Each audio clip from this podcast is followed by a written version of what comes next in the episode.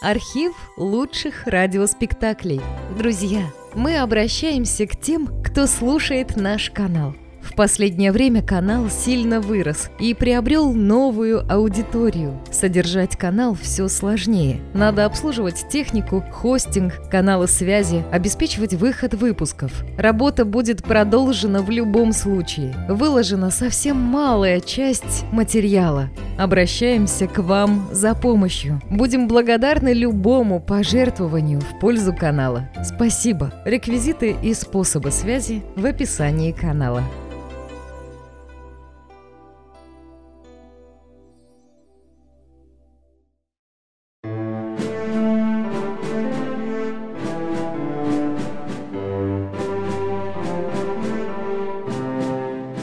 Жюль Верн Путешествие к центру Земли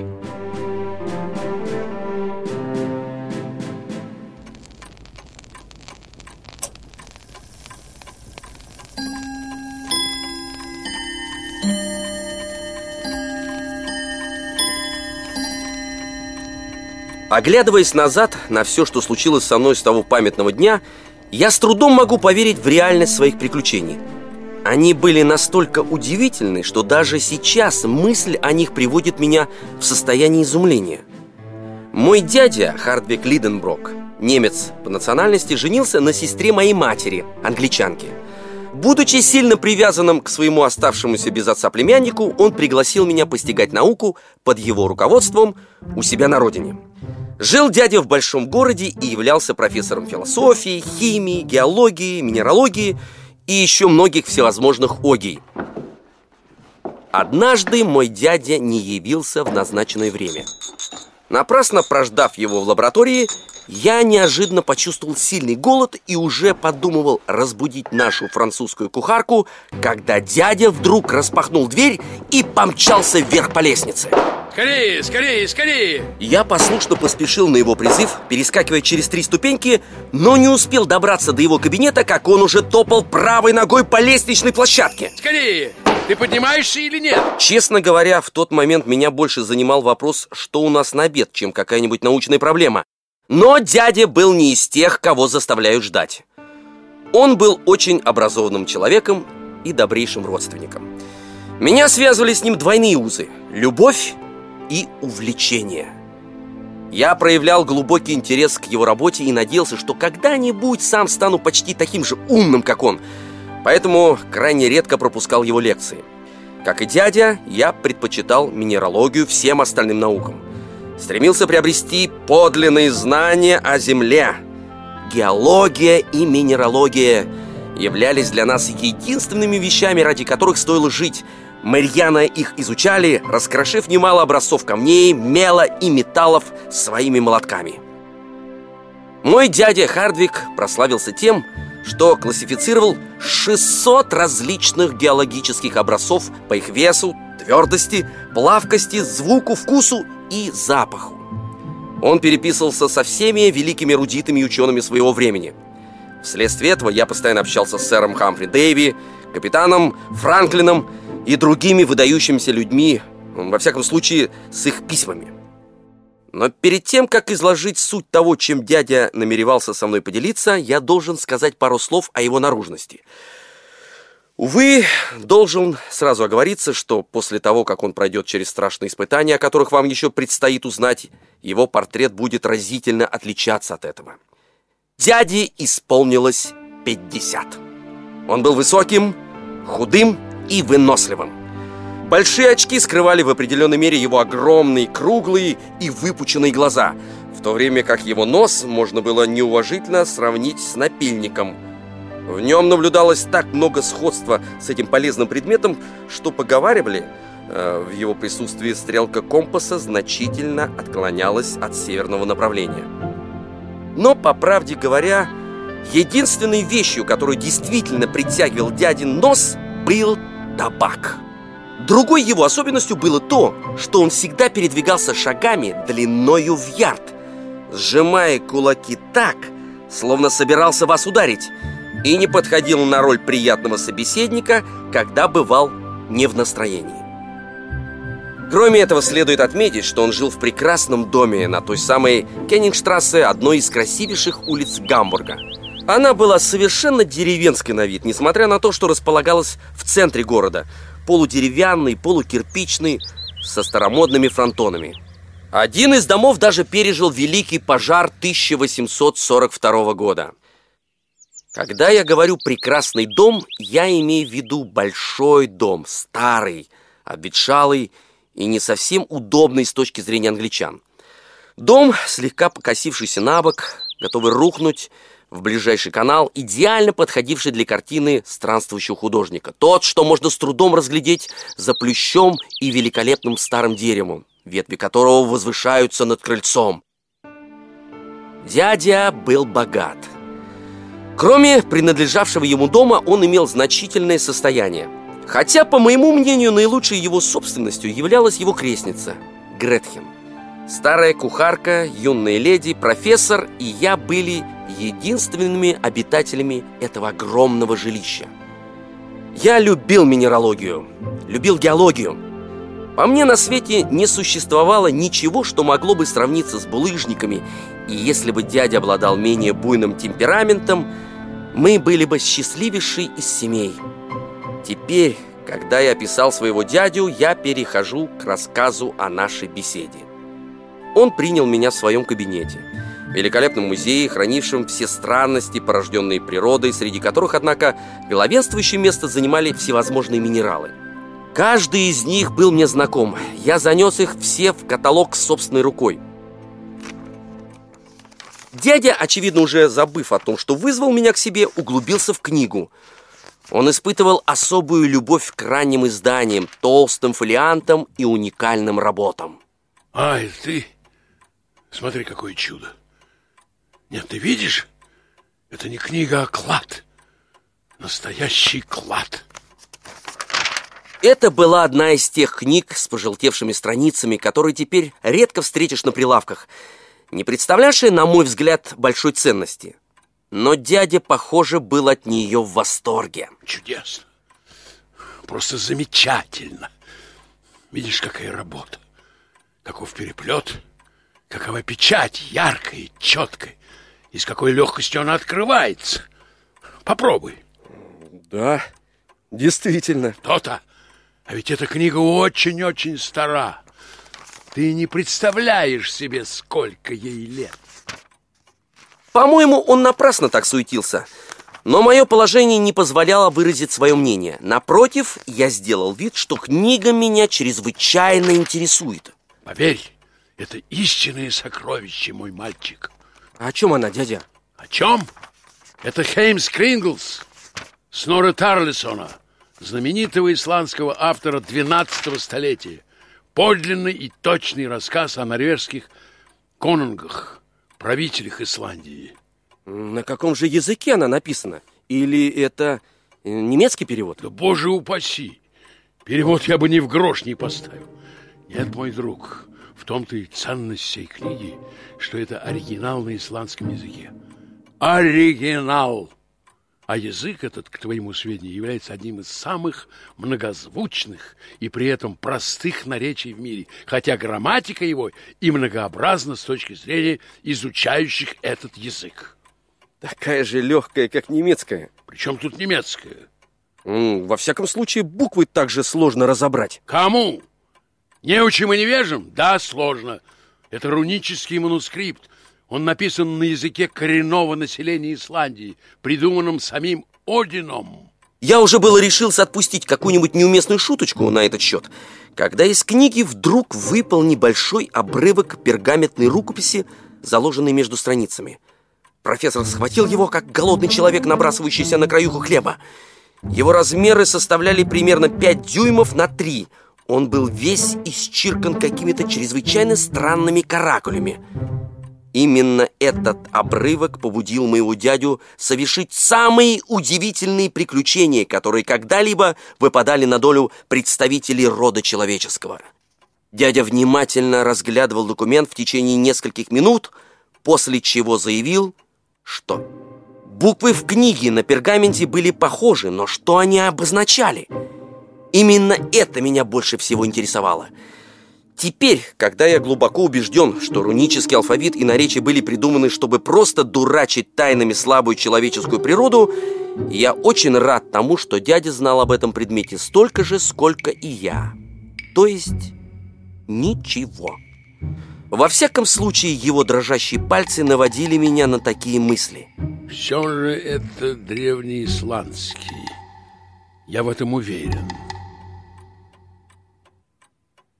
Дядя должен был в этом разбираться, так как сам был ходячим многоязычным словарем. Он не притворялся, как какой-нибудь большой знаток, что говорит на двух тысячах языках и четырех тысячах наречий, используемых в различных местах нашей планеты. Он действительно владел всеми наиболее значимыми из них. Сейчас я могу усомниться, на какие отчаянные меры пошел бы он из-за своей импульсивности, если бы часы не пробили два – и наша кухарка не оповестила, что обед на столе. Какой обед? Вы с ума сошли? Да тоболи! Но я был голоден, поэтому пошел в столовую и уселся на свое привычное место. Я подождал из вежливости три минуты, но дядя так и не появился. Меня это удивило. Обычно он не пропускал удовольствия полакомиться хорошим обедом – суп с петрушкой, омлет с ветчиной и щавелевым гарниром, нежная телятина, тушеная с черносливом, фрукты и искрящийся мазельвейн. Пришлось наслаждаться всем этим за двоих. Старушка-кухарка, которая также была и экономкой, чуть не сошла с ума из-за того, что ее хозяин не явился к обеду. И сейчас, глядя на то, как я разделываюсь с остатками еды, ее глубокое разочарование перерастало в тревогу. Что, если дядя все же решит выйти к столу? Неожиданно, сразу после того, как я прикончил последнее яблоко и выпил последний бокал вина, где-то поблизости раздался ужасный скорее, звук. Скорее, скорее! Это был рык моего дядюшки, призывающего меня к себе. Я, наверное, добрался до него одним скачком, настолько громким и свирепым был его голос. Сядь там! Я кое-что выяснил. Здесь? Да, да. А теперь смотри. Ну, я уже видел и этот манускрипт, и этот пергамент. Что же? А то, что они написаны разным почерком. Книга намного старше пергамента. В нем есть буквы, введенные в исландский алфавит только в XIV веке. Мне кажется, что его, вероятнее всего, написал один из последних владельцев книги. Я знаю, кто это был, потому что он оставил свое имя – Посмотри-ка сюда через увеличительное стекло, Аксель. Куда? Вот, на обратную сторону второй страницы. Ну, это пятно какое-то или клякса? Через лупу смотри, я же тебе сказал. Действительно, тут какие-то рунические знаки. А что они означают? Это имя. Имя Арне Сакрусем. Это знаменитый исландский ученый 16 века.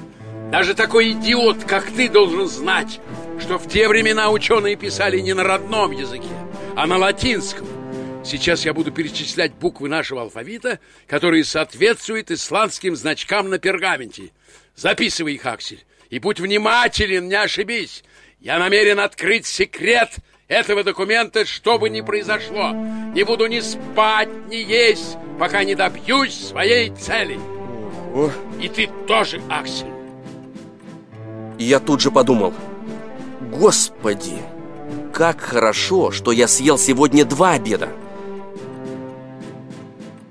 Итак, профессор взял пергамент дрожащими руками. Я стал записывать буквы, которые он мне выкрикивал. Должен признать, что к концу списка я не на шутку разволновался.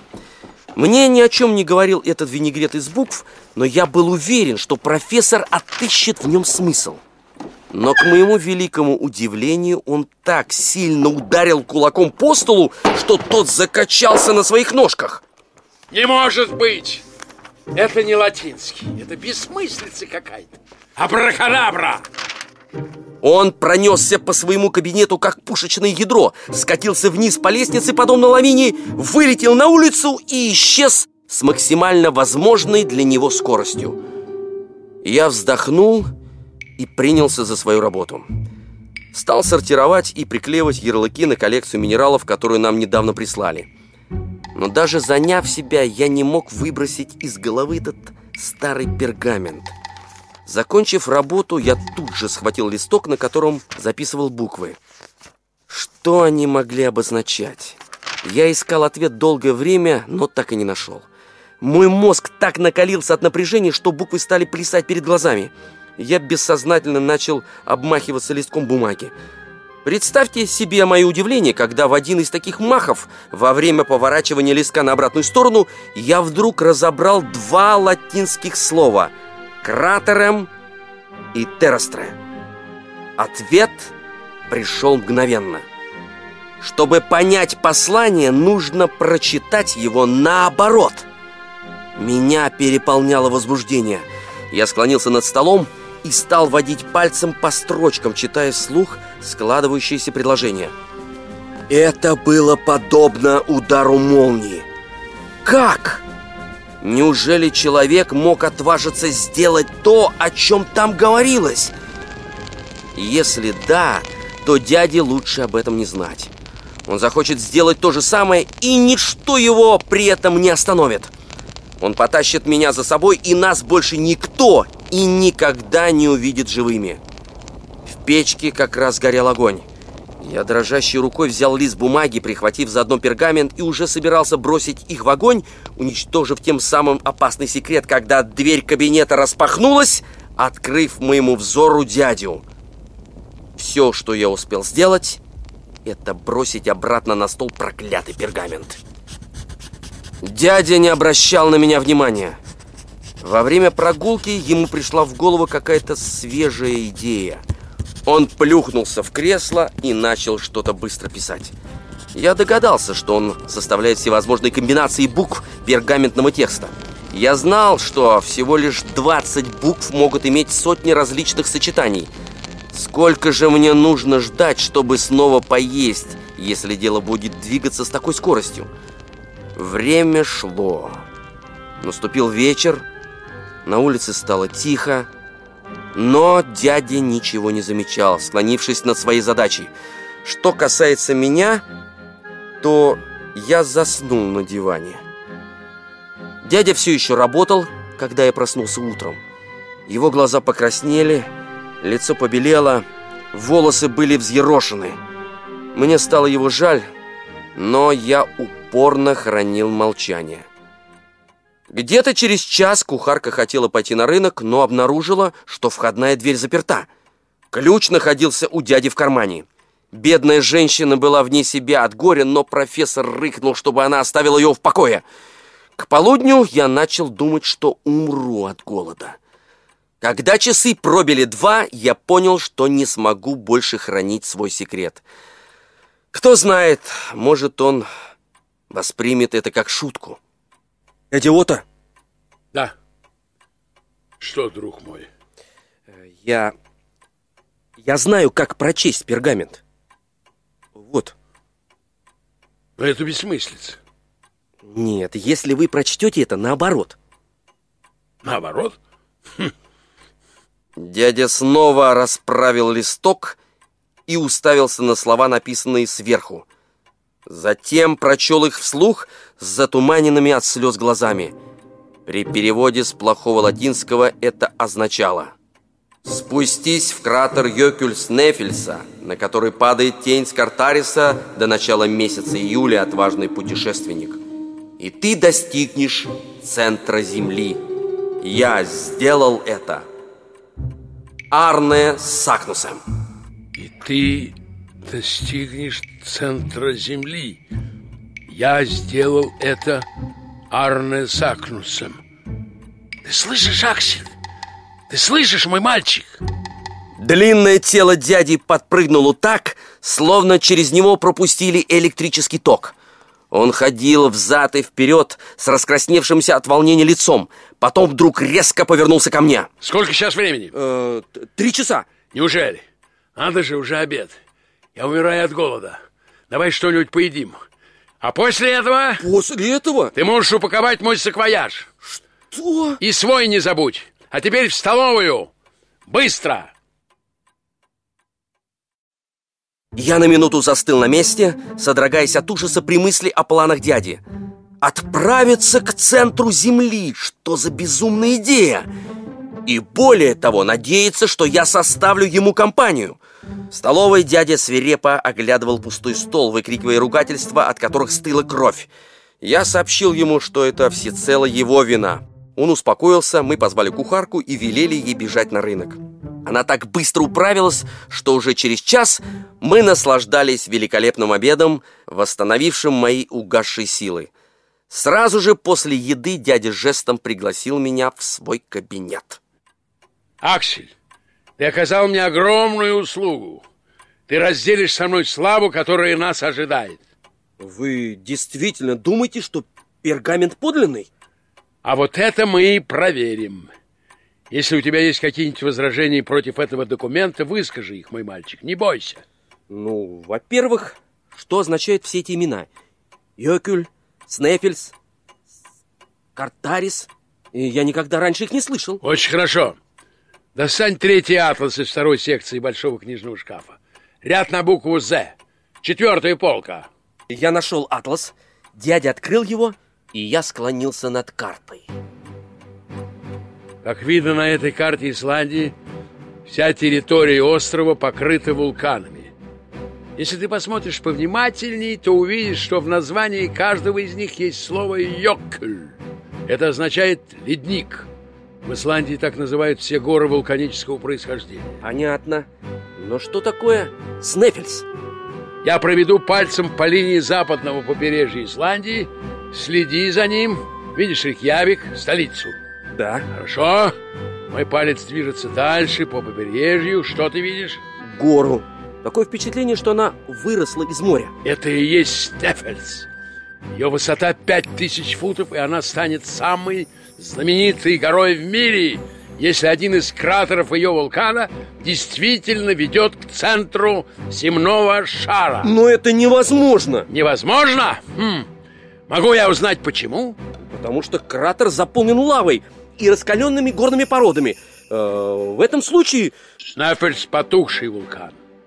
Истории известно только одно извержение в 1229 году. Он не числится среди действующих вулканов. А что это за несуразица насчет э, Скартариуса? Только идиот этого бы не понял. Снефельс имеет несколько кратеров. Арнесакнусу необходимо было указать, какой именно ведет к центру Земли. Он заметил, что к концу июня один из пиков горы, называемый Скартарисом, отбрасывает тень на интересующее нас жерло кратера. Когда мы доберемся до вершины Снефельса, мы не ошибемся в выборе направления. Хорошо. Старый исландец забрался на вершину Снефельса, увидел тень Скартариса, касающуюся границы кратера в последних числах июня, и вспомнил легенду о том, что этот кратер ведет к центру Земли. Но то, что он сам спускался туда и вернулся оттуда живым, не верю. Просто отказываюсь в это верить. Почему? Потому что все научные теории доказывают, что это невозможно. Согласно им, температура в центре Земли свыше двух миллионов градусов. А что, Аксель, ты боишься растаять? Ну что же, позволь сообщить тебе, мой мальчик, что ни ты, ни кто-либо еще не может знать наверняка, что происходит внутри Земли. Если бы температура внутри нашей планеты была 2 миллиона градусов, тогда земная кора не выдержала бы огромного давления газов, исходящих от расплавленных пород. Она бы разлетелась, как стенки лопнувшего котла. Но всем известно, что поверхность Земли когда-то была раскалена, что внешняя оболочка Земли давно остыла, тогда как в ее центре сохранилась высокая температура. Ты ошибаешься. Земля накалилась, потому что ее кора состояла из таких металлов, как калий и натрий, воспламеняющихся при соединении с воздухом и водой. Эти металлы загорелись при первом дожде.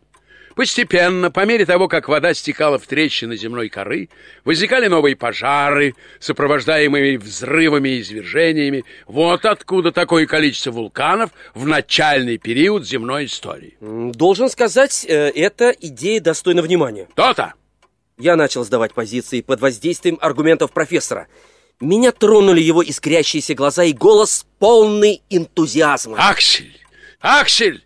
Нет ничего более сомнительного, чем то, что Земля имеет раскаленную сердцевину. По-моему, это не так. Но мы убедимся в этом сами. Хорошо. Мы увидим это собственными глазами. Если, конечно, на такой глубине что-то можно увидеть. Я сделаю это возможным, мой мальчик. У меня есть на этот счет кое-какие мысли. Он встал и схватил меня за руку.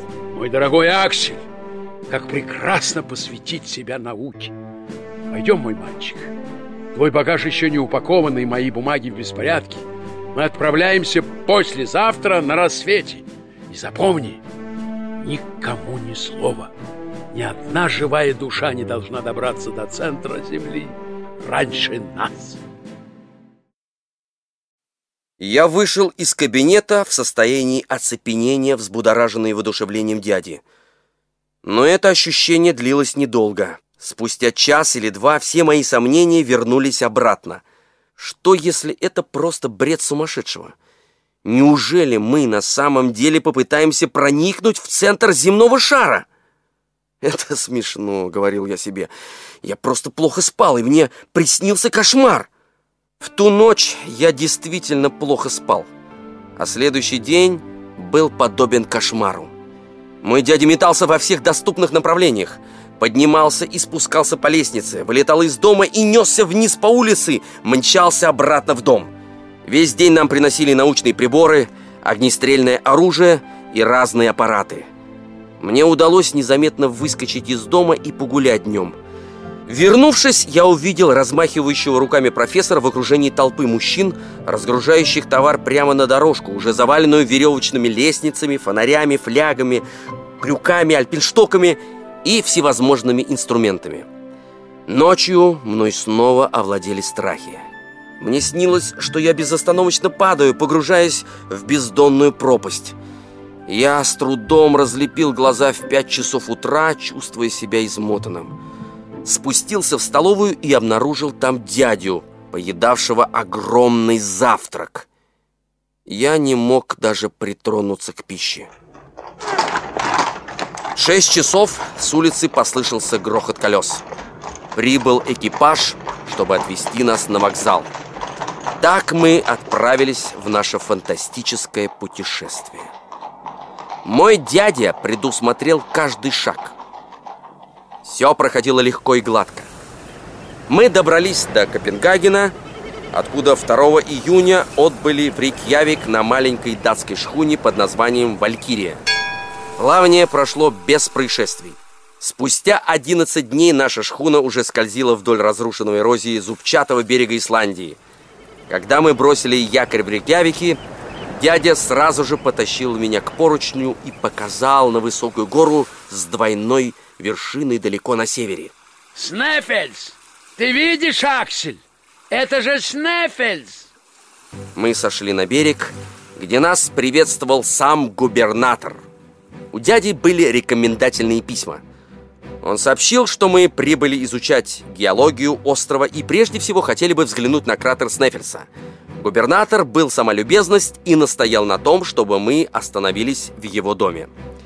На следующий день он привел какого-то здорового бородатого парня с рыжими волосами. Этому спокойному, сдержанному человеку по имени Ганс Бьелке предстояло стать нашим проводником. Мы должны были преодолеть свыше 100 миль не более чем за 7 или 8 дней. При этом нам нужны были 4 лошади, по одной для нас с дядей и две для багажа. Предполагалось, что Ганс пойдет пешком – когда он ушел, дядя воскликнул. Замечательный малый. Он даже не представляет, какая удивительная роль отведена ему в будущем.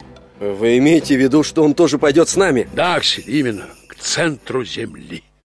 Наш отъезд был назначен на 16 июня, так что у нас оставалось еще 48 часов на упаковку багажа.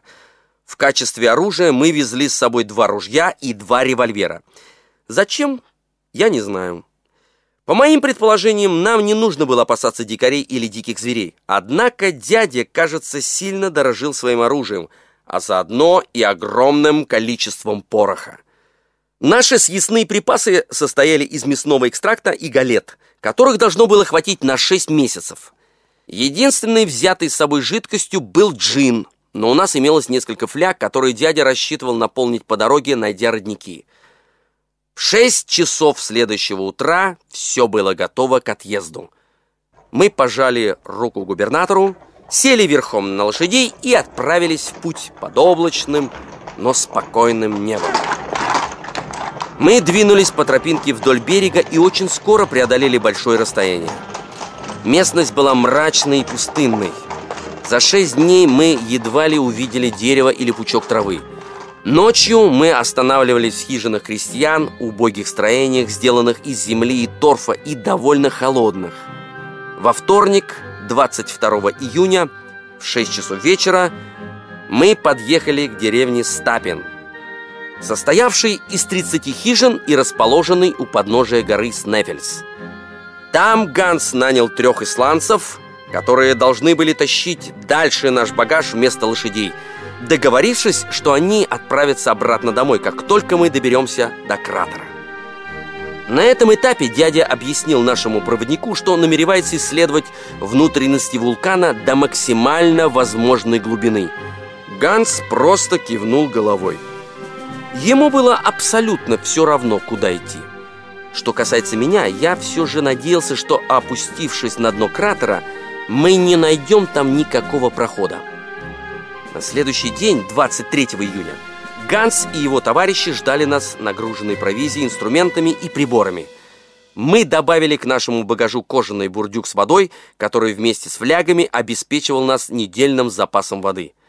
Высота горы Снефельс 5000 футов. С нашей отправной точки – мы не могли видеть два ее пика, возвышающихся на фоне сероватого неба. Мы прошли гуськом по краю огромного торфяного болота, затем пересекли равнину, которая выглядела так, словно на нее обрушился дождь из гигантских камней. Чем выше мы поднимались, тем тяжелее становилось идти. В результате выматывающего трехчасового марш-броска мы добрались только до подножья горы.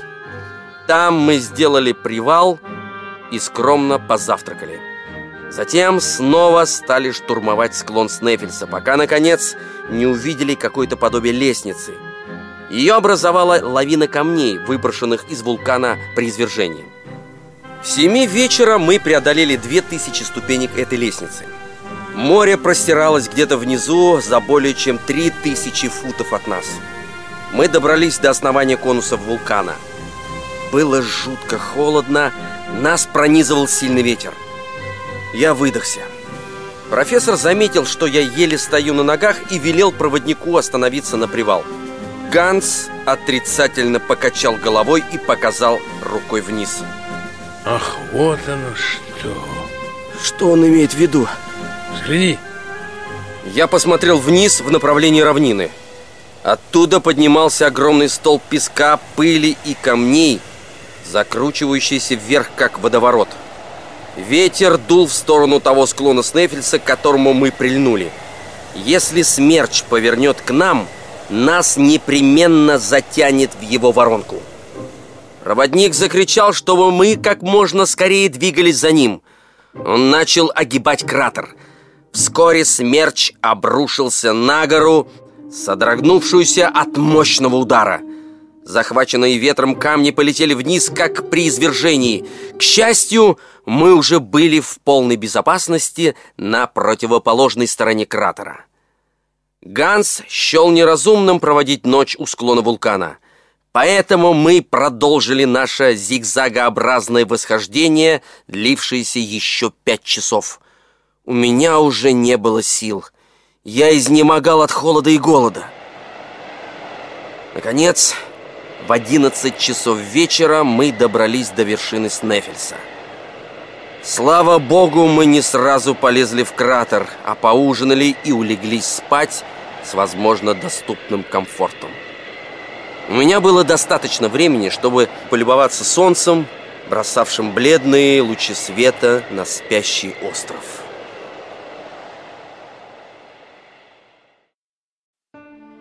На следующее утро я проснулся полумертвым от ледяного холода, но освещенный яркими лучами солнца. Я встал со своей гранитной постели и вскарабкался на вершину южного пика Снефельса. Меня перехватило дыхание от открывшейся передо мной картины. Огромные скалы, полые внутри, как колодцы. озера, выглядевшие сверху как пруды, реки, превратившиеся в ручьи. На западе простирался уходивший за горизонт океан. Я услышал шарканье ботинок, обернулся и увидел Ганса с дядей. Ну, Аксель, мы наконец-то на вершине Снефельса. Вот ее два пика. Один южный, другой северный. А стоим мы, догадайся-ка на каком? Неужели на Скартарисе? Именно.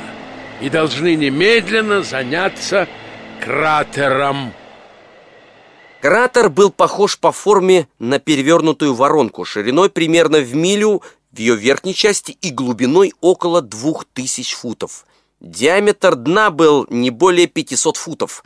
Он напомнил мне короткоствольное ружье с раструбом. Лезть в дуло ружья, которое, возможно, заряжено и может выстрелить при малейшем касании, подумал я.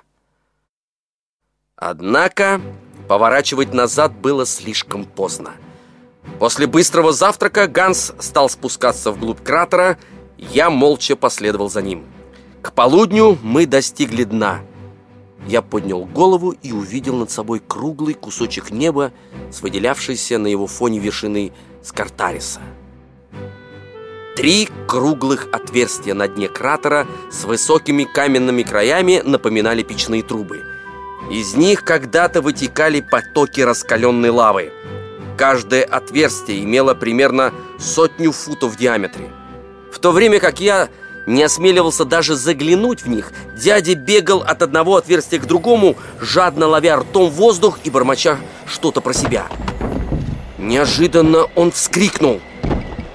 Он стоял в центре кратера с разведенными в разные стороны руками и широко расставленными ногами перед огромным куском гранита.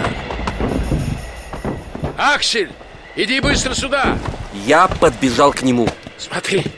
Разделяя, если не радость, то хотя бы его изумление, я прочел на поверхности камня наполовину стершиеся от времени буквы. Это ненавистное имя. Видишь? Арне Сакнусем! У тебя еще остались сомнения? Я понуро вернулся к своей гранитной скамье, не удостоив его ответом.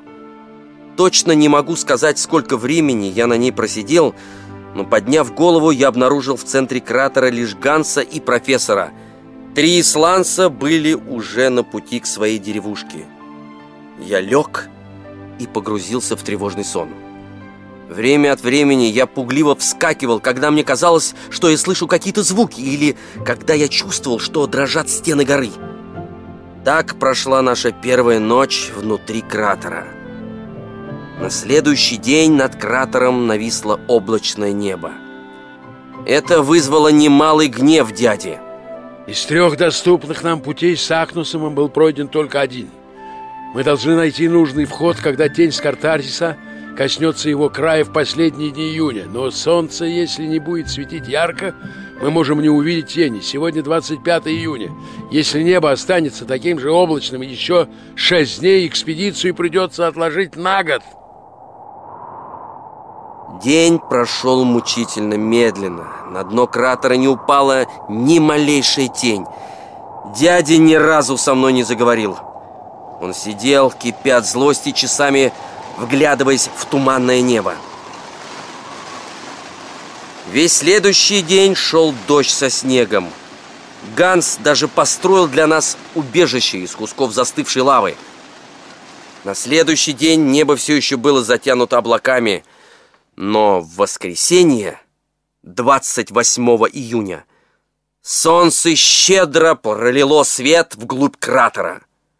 Любая глыба, любой камешек, каждый неровный предмет отбрасывал свою тень на землю — Тень от Скартариса выделялась своим острым краем и медленно поворачивалась по мере движения солнца.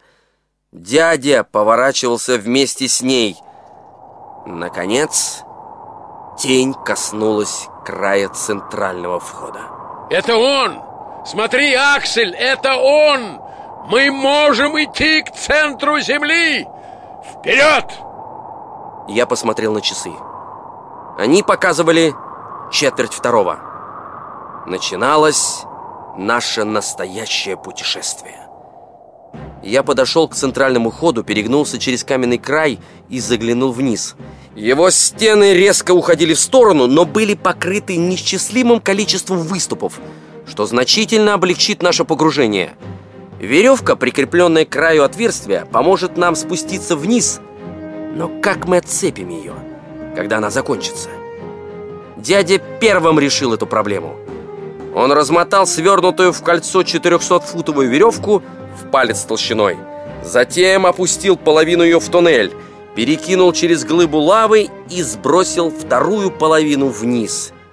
Теперь каждый из нас мог спуститься, держась за обе стороны веревки, которая не сможет размотаться. А когда мы опустимся на глубину 200 футов, мы отпустим один конец веревки и подтянем за другой, после чего сможем снова повторить все сначала. Верно?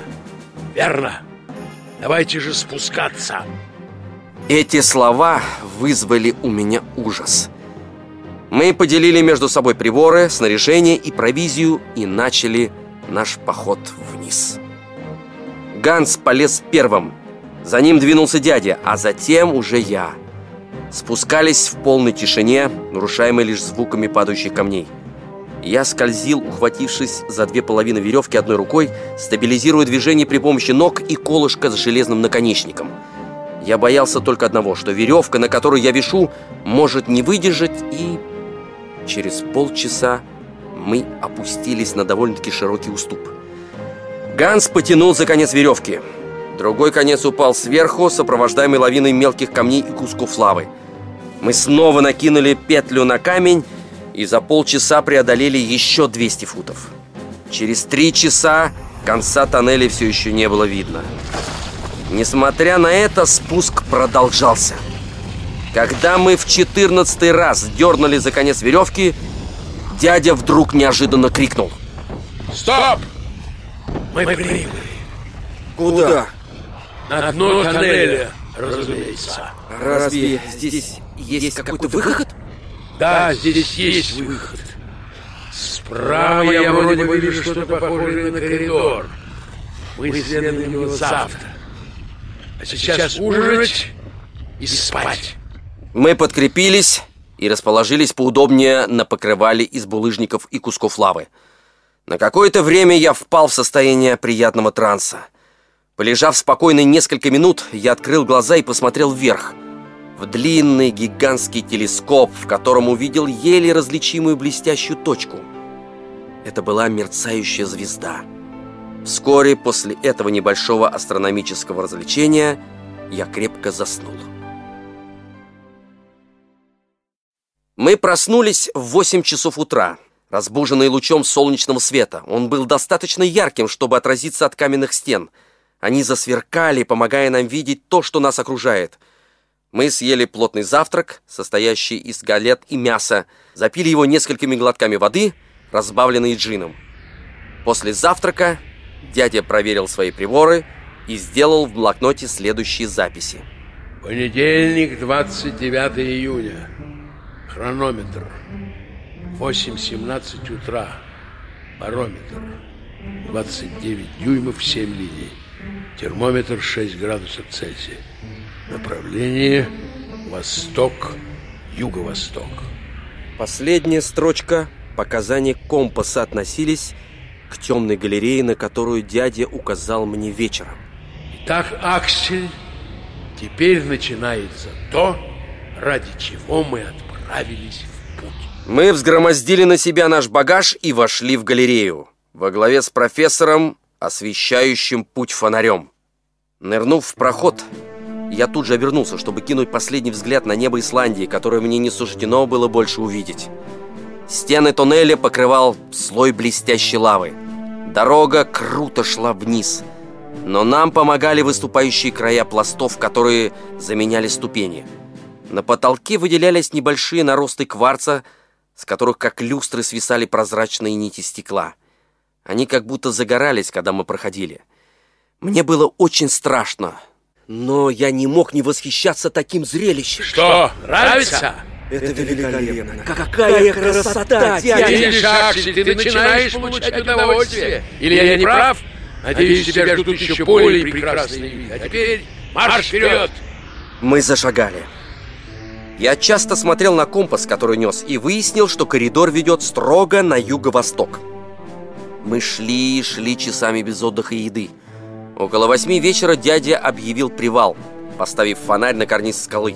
Мы находились в месте, похожем на пещеру, в котором довольно легко дышалось, ощущались даже слабые потоки воздуха. Но откуда они идут, мы не знали. Честно говоря, я был так голоден и измотан, что меня это мало интересовало. Ганс разложил еду на плите лавы, и мы с жадностью на нее накинулись. Меня беспокоила лишь одна вещь. Наш запас воды был уже наполовину выпит. Я сказал об этом дяде. Ты прав, Аксель, вода необходима. Да. А между тем у нас осталось воды всего не на пять. Не волнуйся. Мы обязательно найдем подземный источник. Когда? Когда пройдем через этот слой лавы, как, по-твоему, вода может просочиться сквозь такие стены? Я не знаю. Согласно моим расчетам, мы находимся на 10 тысяч футов ниже уровня моря. Какая сейчас температура, Аксель? Вообще-то она должна быть 81 градус по Цельсию, но еле-еле дотягивала до 15. Это заставило меня задуматься. На следующий день, 30 июня, в 6 часов утра мы продолжили наш спуск. Около полудня мы поравнялись с Гансом, который почему-то остановился. Ага, я понял. Видишь, что показывает Ганс? Мы оказались на распутье. Тут два тоннеля, одинаково темных и тесных. Какой же нам выбрать, дядя? Выберем, пожалуй, восточный. Новая галерея имела очень незначительный уклон. Время от времени мы проходили под высокими скальными арками, затем ползли через низкие и узкие ходы. Температура всегда оставалась более чем сносной. К шести часам вечера мы продвинулись на пять миль на юг, но вряд ли опустились больше, чем на четверть мили. Дядя сделал остановку. Мы поели, почти не разговаривая, после чего я тут же заснул. На следующий день мы снова продолжили путь. Спустя несколько часов я с уверенностью мог сказать, что тоннель постепенно идет вверх. Этот подъем стал таким заметным, что я немного замедлил движение. В чем дело, Аксель? Ничего, просто я устал. Что? Да ведь от тебя ничего не требуется, как только шагать вниз. Прошу прощения, но вы, наверное, имели в виду вверх. Если мы продолжим идти в том же направлении, мы поднимемся на поверхность Исландии. Да? Впрочем, мне тоже стало несколько тяжелее, нельзя не признать. Неужели я ошибся? Профессор дал знак Гансу, чтобы тот шел дальше и поспешил за ним. Я содрогнулся при мысли, что могу потерять их из вида в этом лабиринте. К полудню стены галереи немного изменились. Слой лавы сменился сплошной скальной породой. Мы подошли к камням, образовавшимся в период появления первых растений и животных. Я не прошел и ста ярдов, чтобы найти подтверждение этому. Мои ноги стали ворошить бренные останки растений и ракушек. На стенах были четкие оттиски фикуса и плауна. Я поднял ракушку, принадлежавшую какому-то животному, напоминающему мокрицу. Потом догнал дядю. Что ты достаешь? Взгляните на это. Ну, это просто ракушка. Ну, разве вы не видите? Конечно, вижу.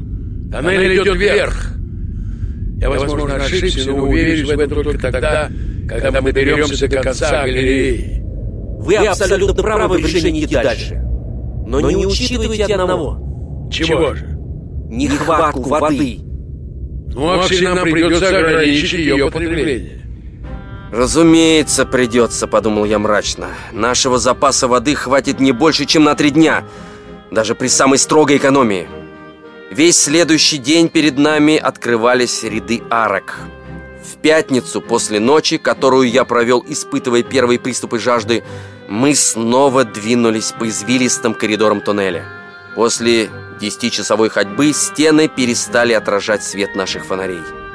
Я приставил руку к одной из них и увидел, что моя ладонь стала черной. Это уголь. Угольная шахта. Да. Шахта без шахтеров. Люди не прорубали эти тоннели. Но так или иначе Пора есть. Давайте поужинаем. Ганс что-то приготовил. Я почти ничего не съел, но осушил свою фляжку, в которой еще было несколько капель воды. У нас оставалось только полфляги Ганса. В ту ночь я не мог заснуть, считая часы до наступления утра. На следующий день мы снова отправились в путь и вскоре подошли к огромной пещере, пересекли ее и нырнули в следующий туннель. Через 20 ярдов мы погрузились в полную темноту, что мешало нам определить, какова длина коридора. Я уже начал думать, что он никогда не закончится, когда абсолютно неожиданно перед нами возникла стена. Мы оказались в тупике.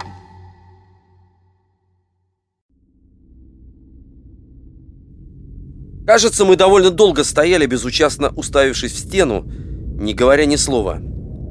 Наконец, дядя пожал плечами. По крайней мере, мы знаем, где мы. Мы не там, где прошел Сахнусов.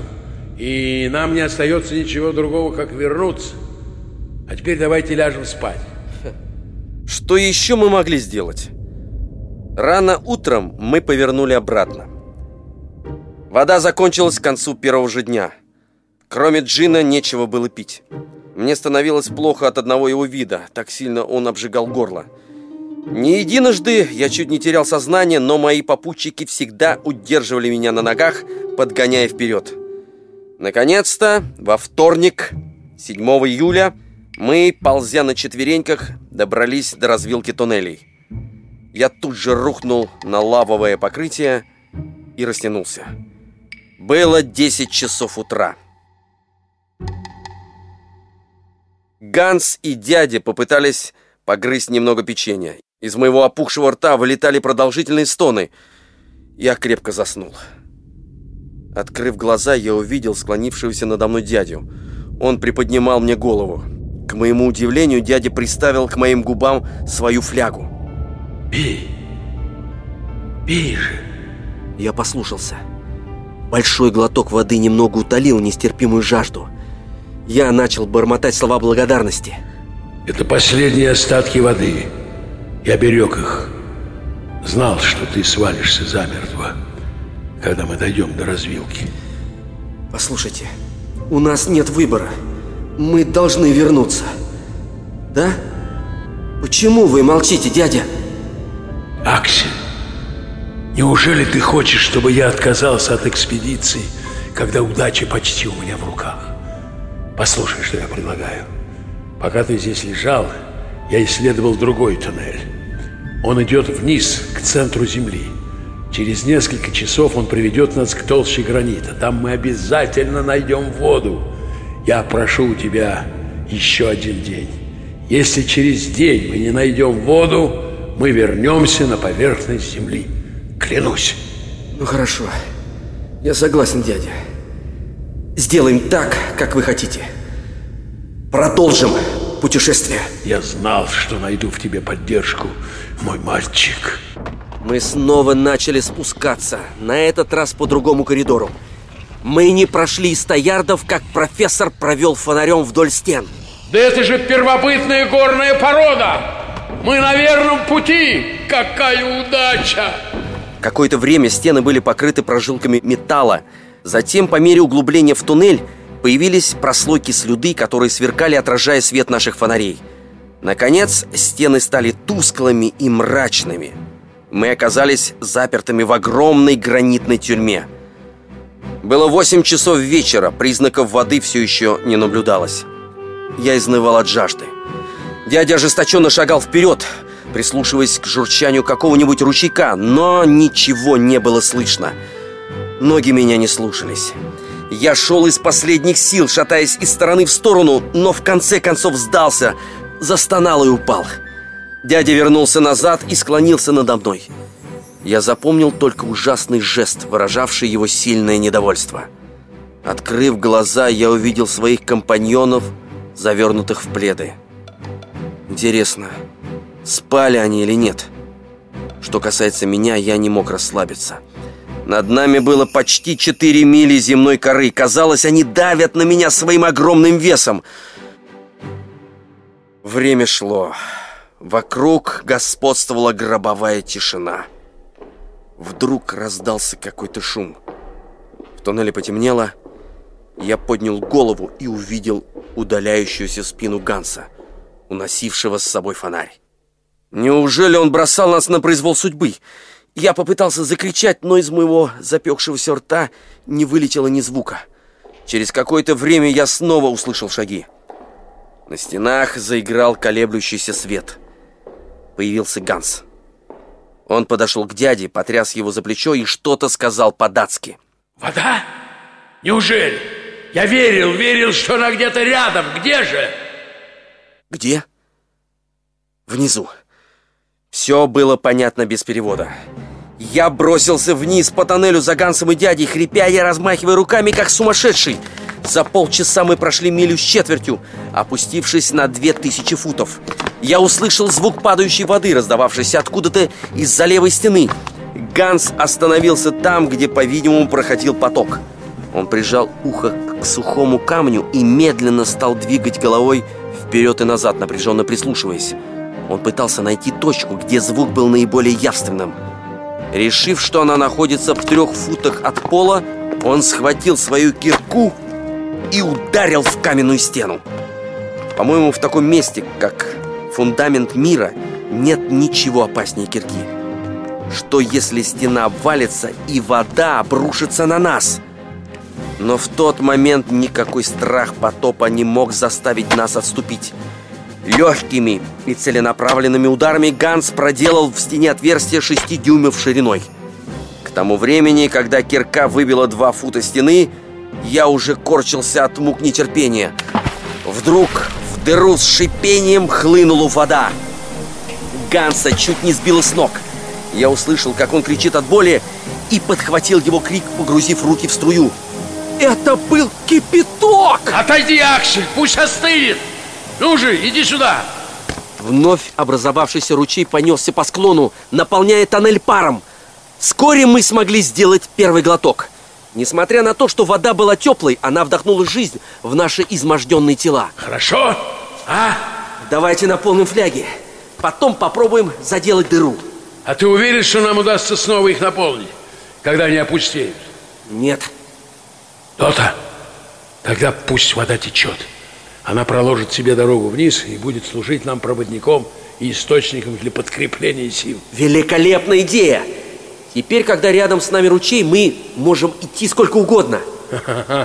Что, Аксель, ты чувствуешь себя лучше? Ты начинаешь думать, как я. Я не просто начинаю, я уже думаю. Более того, теперь я уверен в успехе. Я рад это слышать, мой мальчик, очень хорошо. А сейчас отдохнем несколько часов и быстрым шагом идем к центру Земли. Я совершенно забыл о том, что была ночь. Однако хронометр напомнил мне об этом. Вскоре мы погрузились в глубокий сон, чувствуя себя обновленными и посвежевшими.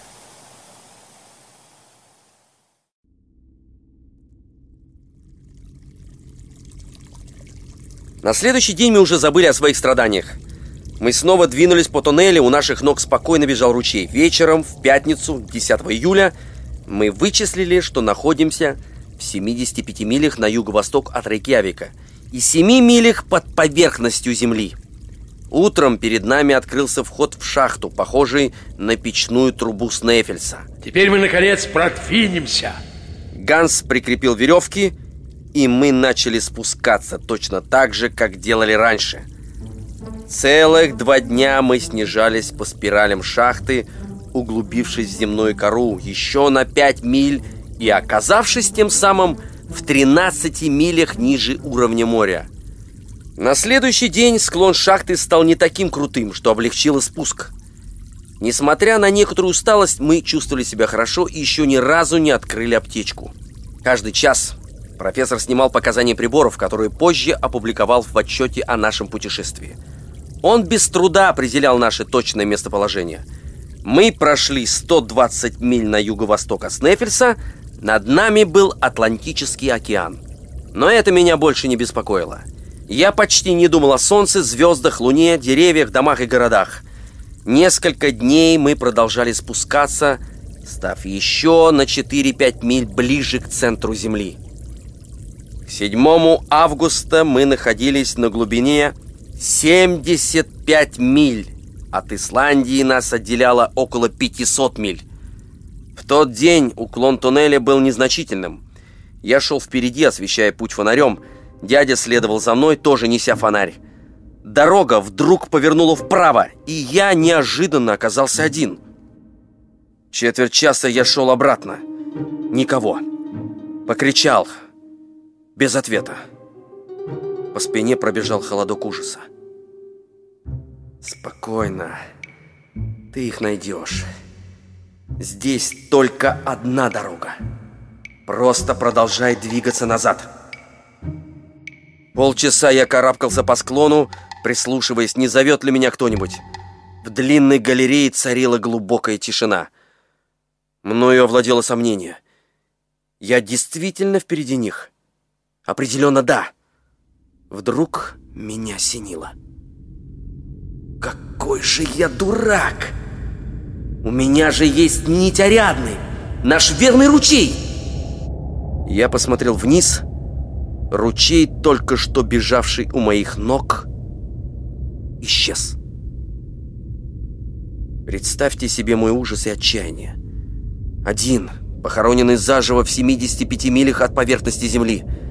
Очевидно, галерея имела разветвление. Я пошел по одному маршруту, в то время как ручей бежал по другому, уведя моих попутчиков на неведомые глубины. Как мне их отыскать? Моя фляга полна, еды хватит на три дня. Куда мне идти?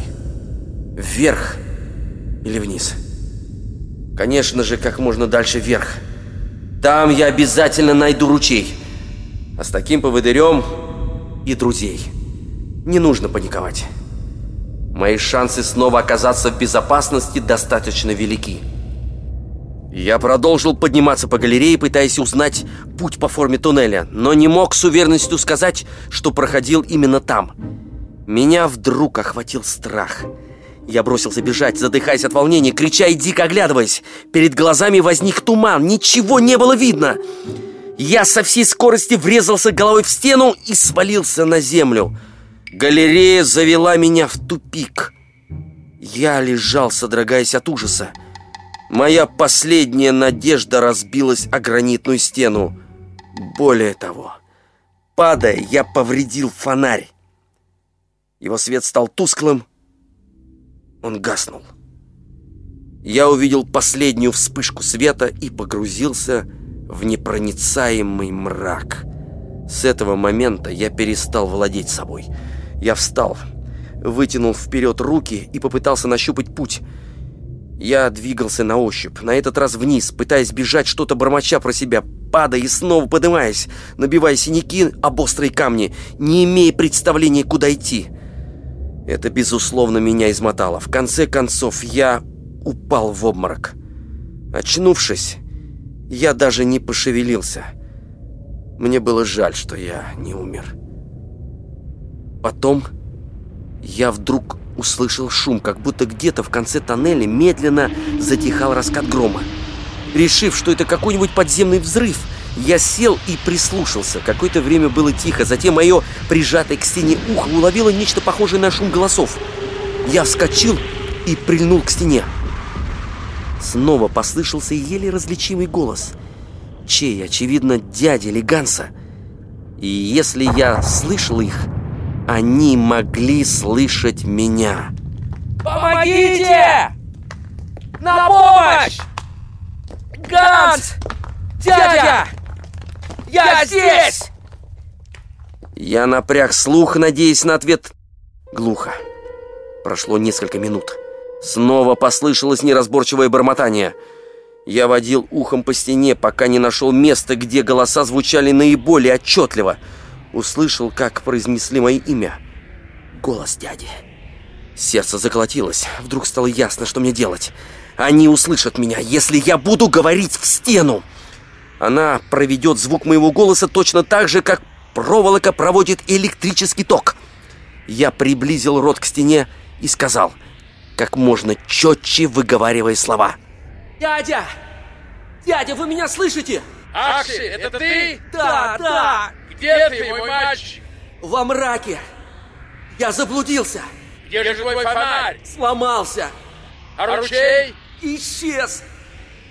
Не падай духом, мой мальчик! Не говори, только слушай. Готов? Да! Я буду говорить медленно. Мы пытались себя найти и прошли галерею от начала до конца. В конце концов снова отправились вниз по течению, зарядив ружья.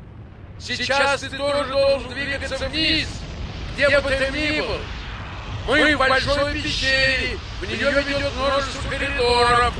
Твой обязательно приведет тебя сюда, потому что все трещины и разломы расходятся от нее, как лучи. Вставай и иди, скользя по крутому склону. И помни, вниз и только вниз. Ты слышал меня? Да! Тогда в путь, мой мальчик. Хорошо, дядя! Мы будем ждать тебя, Аксель. Будем ждать. Из темноты долетели последние слова. Я на ощупь двинулся вперед. Коридор имел значительный уклон, и я почувствовал, что съезжаю по нему все с возрастающей скоростью. Меня резко качнуло в сторону, я потерял равновесие и покатился вниз кубарем.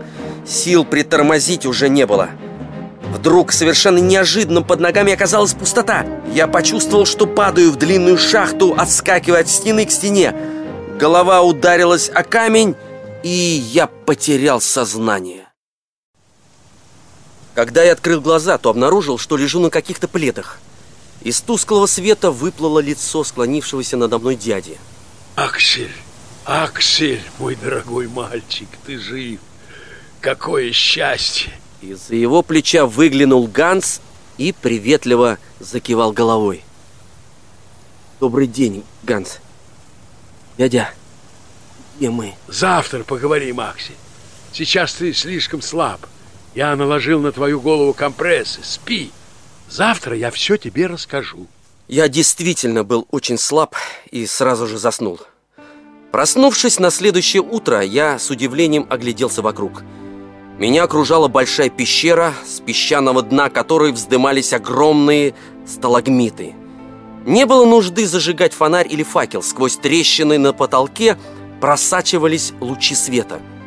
Я также услышал загадочный рокот – напоминавший шум волн, разбивающихся о берег, к которому иногда примешивался свист ветра. Я что, тронулся головой при падении? Или дядя отнес меня к поверхности земли? Как раз в этот момент он и появился. Доброе утро, Аксель. Тебе лучше, мой мальчик? Определенно. Вот я уже могу даже подняться. Мы с Гансом по очереди дежурили возле тебя. Ты спал спокойно. Я в прекрасной форме и голоден. О, тебе обязательно нужно что-нибудь съесть. Кстати, ты знаешь, Ганс натер твои раны какой-то чудодейственной исландской мазью. И они прекрасно зажили. Я с жадностью уничтожил приготовленный дядей завтрак. Он рассказал мне о том, как я попал в пещеру. Это было ужасно.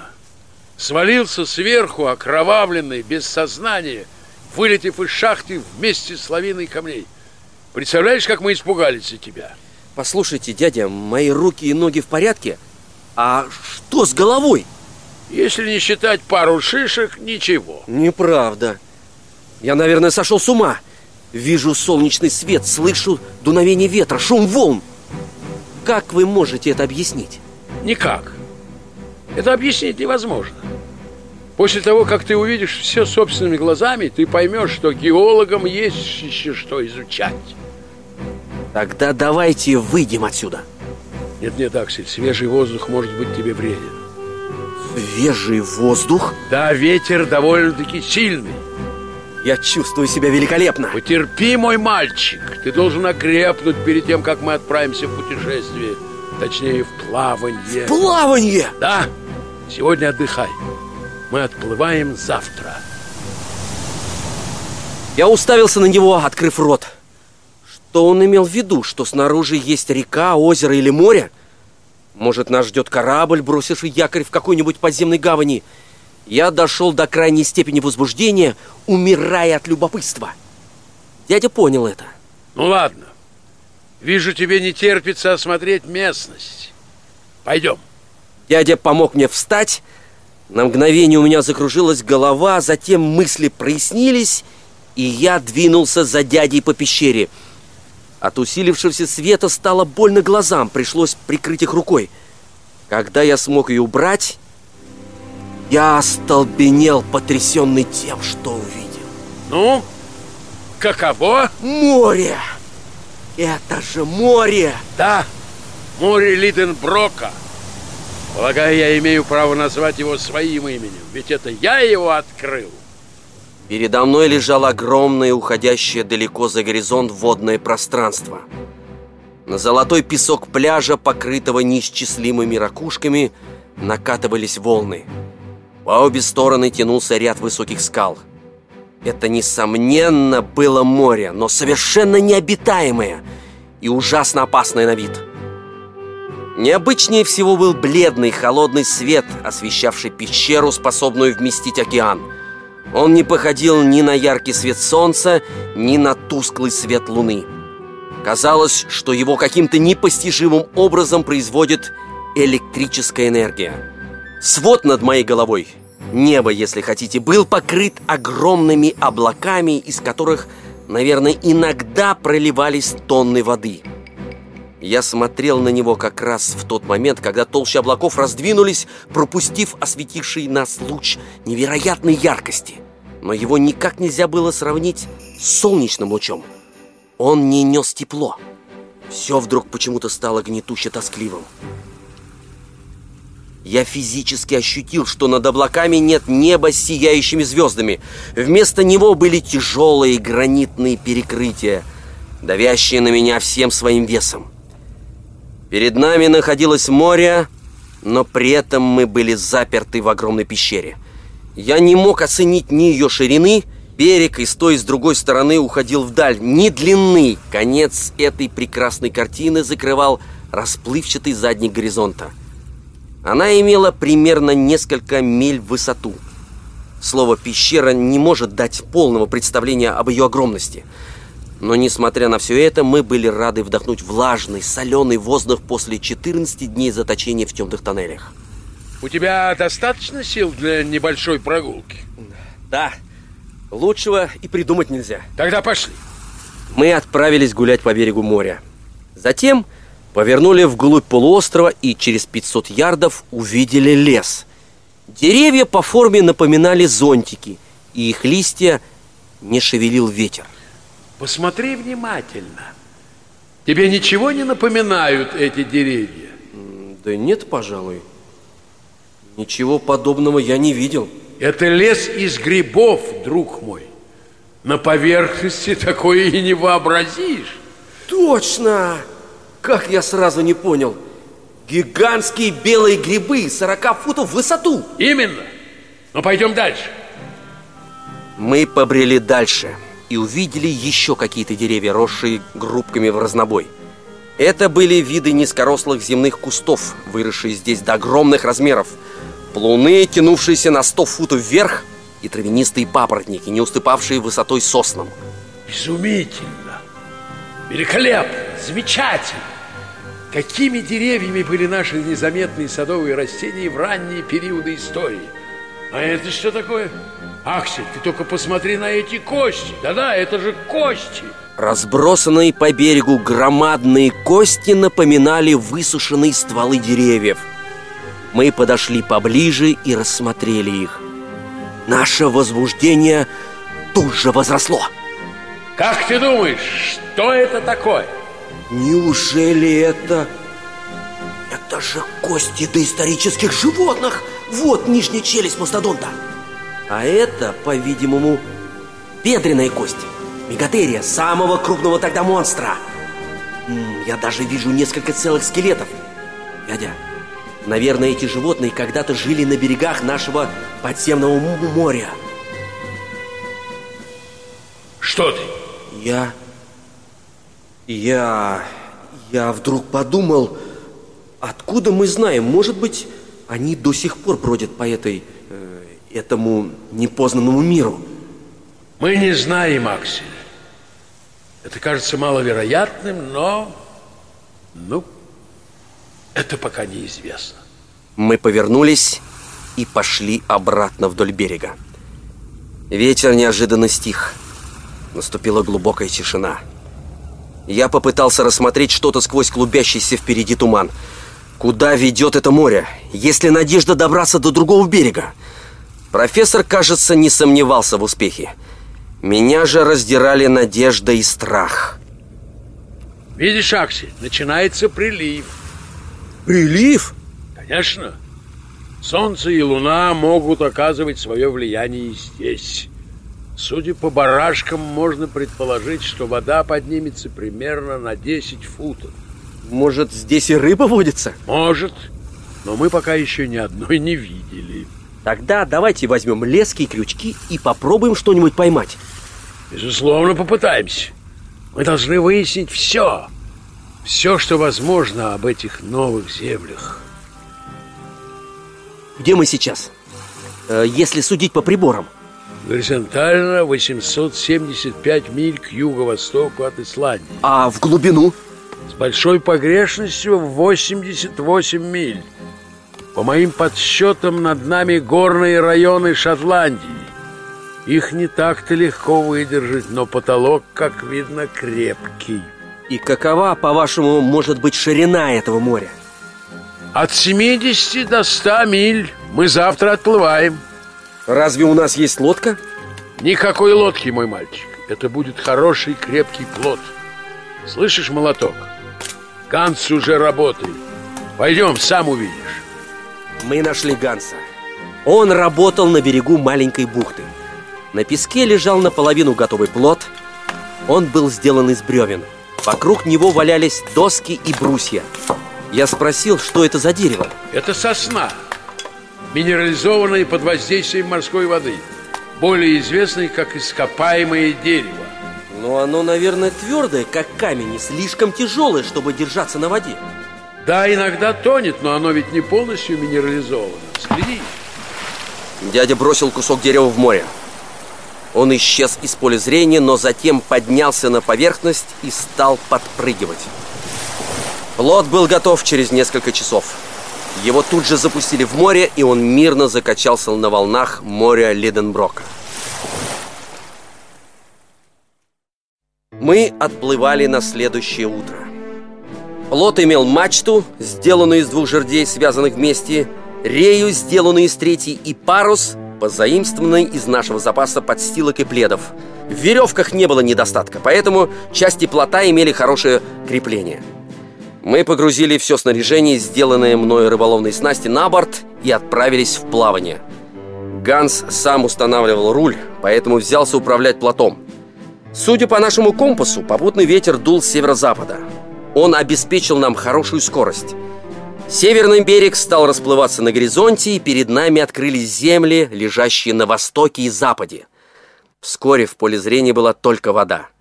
Если бы плот не оставлял за собой пенный след, можно было подумать, что он не движется. Где-то к полудню на поверхности показались необъятные скопления водорослей – они располагались полосами длиной от трех до четырех тысяч футов.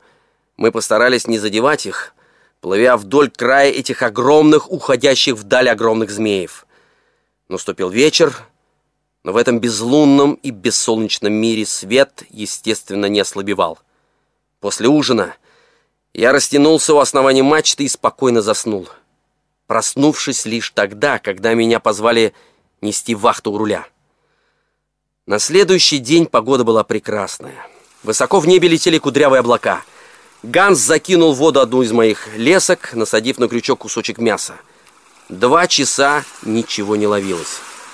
Мы уже начали думать, что море необитаемо. Затем леска дернулась, Ганс потянул за нее и вытащил вырывающуюся из рук рыбу. Дядя ее тщательно осмотрел. Она принадлежит вымершему на земле виду. Обрати внимание на эту костистую, как будто покрытую лаком чешую. И заметь, она не может видеть. У нее просто нет глаз. В течение нескольких часов мы наловили немало таких же рыб. стало очевидно, что эти слепые ископаемые рыбины являются единственными обитателями моря. По крайней мере, мы так решили. Но уже на следующий день поняли, что ошиблись. Ветер все еще нам благоприятствовал, море было спокойно, мы быстро двигались вперед. Земля не появлялась. Горизонт казался бесконечно далеким. Дядя несколько раз пытался измерить глубину, опуская в воду самую тяжелую кирку с привязанной к ней веревкой. На не было. Мы с трудом затащили наш якорь обратно. Когда кирка вернулась на борт, Ганс показал на глубокие следы, оставшиеся на металле, и несколько раз открыл и закрыл рот. Я озадаченно на него посмотрел. Он имеет в виду, что это следы от зубов. Я взглянул на него в изумлении и уставился на железную перекладину. На металле определенно отпечатались зубы. Но какие! Я не мог оторвать взгляда от кирки, которая была наполовину обглодана. Я вспомнил кости на берегу и содрогнулся при мысли об огромных рептилиях, когда-то господствовавших на земле. У них были гигантские размеры и невероятное силище. Никто из людей не лицезрел их живыми. Я как-то видел тридцатифутовый скелет одной из таких тварей в Гамбургском музее. Неужели мне суждено оказаться лицом к лицу с такой же, но живой? Этого не может быть. Я с ужасом вглядывался в воду с дрожью, думая о том, что над волнами может появиться отвратительная голова. Дядя тоже пристально наблюдал за морем. Ничего не происходило, только ветер немного посвежел. Так прошли часы. Наступил вечер. Ганс встал у руля. Я заснул во время его вахты. Меня разбудил сильный толчок. Что-то резко ударило в плот. Море вокруг вздымалось, плот швырял из стороны в сторону. Я покатился к мачте и вцепился в нее. Держись крепче, мой мальчик. Что случилось? Мы налетели на мель. Подай мне скорее подзорную трубу. Вот она. Ага. Ганс боролся с рулем. Дядя болтался возле меня, держась за мачту одной рукой, пытаясь другой приставить глазу подзорную трубу. Посмотри туда. Тут и труба не нужна. Видишь? Я уставился на поверхность и онемел от испуга. Меньше четверти мили от нас из воды поднимались две темные зловещие тени. Одна была гигантской тварью, похожей на черепаху, другая — громадной змеей, стремительно выбрасывающей над волнами свою голову вперед и назад. Каждая из них могла переломить наш плод одним нажатием челюстей. О бегстве не могло быть и речи. Рептилии приближались быстро, двигаясь вокруг плота, постепенно сужая круги. Я направил на них ружье. Но что могла сделать пуля с такими тварями? Они переместились еще ближе. Я был готов стрелять, но Ганс остановил меня жестом. Чудовища прошли в сотни ярдов от плота, затем набросились друг на друга с яростью, не позволявшей им отвлекаться на нас. Дядя не отрывал трубу от глаза. У одного из них рыло морской свиньи, голова ящерицы и зубы крокодила. Это самая свирепая древняя рептилия, ихтиозавр. А другое чудовище? Другое? Рептилии с панцирем черепахи. Злейший враг первый – плезиозавр. Ужасная битва проходила в двухстах ярдах от нас. Я отчетливо увидел схватку двух монстров. Разглядел налитые кровью глаза ихтиозавра размером с человечью голову. Его длинное конусообразное тело было не меньше сотни футов. Я определил его размеры, когда ихтиозавр поднял над водой свои похожие на лопасти плавники. Громадные челюсти еле вмещали неисчислимое количество зубов. Плезиозавр, рептилия с грушевидным телом и коротким хвостом, имел четыре ласты, торчащие в разные стороны, как весла. Его тело покрывал твердый панцирь, длинная гибкая шея возвышалась над водой на 30 футов – Борьба этих страшных чудовищ поднимала волны размером из горы, которые чуть не перевернули наш плод. Теперь до нас доносилось громкое шипение. Они так тесно переплелись, что мы не могли разобрать, где один, а где другой. Мы тряслись от страха, но завороженно наблюдали за ними, готовые в любую секунду открыть огонь. Эта жуткая битва продолжалась почти час, до тех пор, пока оба чудища вдруг не ушли под воду, оставив после себя водоворот. Мы подождали несколько минут, затаив дыхание. Неужели битва закончилась на глубине? Совершенно неожиданно из воды выскочила громадная голова плезиозавра. Монстр был смертельно ранен. Его огромный панцирь находился под водой, была видна лишь длинная шея. Она поднималась и снова ныряла. Свертывалась и развертывалась. Хлестала волны, как огромный хлыст, корчась, как червь, разрезанный надвое. Мы чуть не ослепли, когда на нас отовсюду посыпались брызги воды.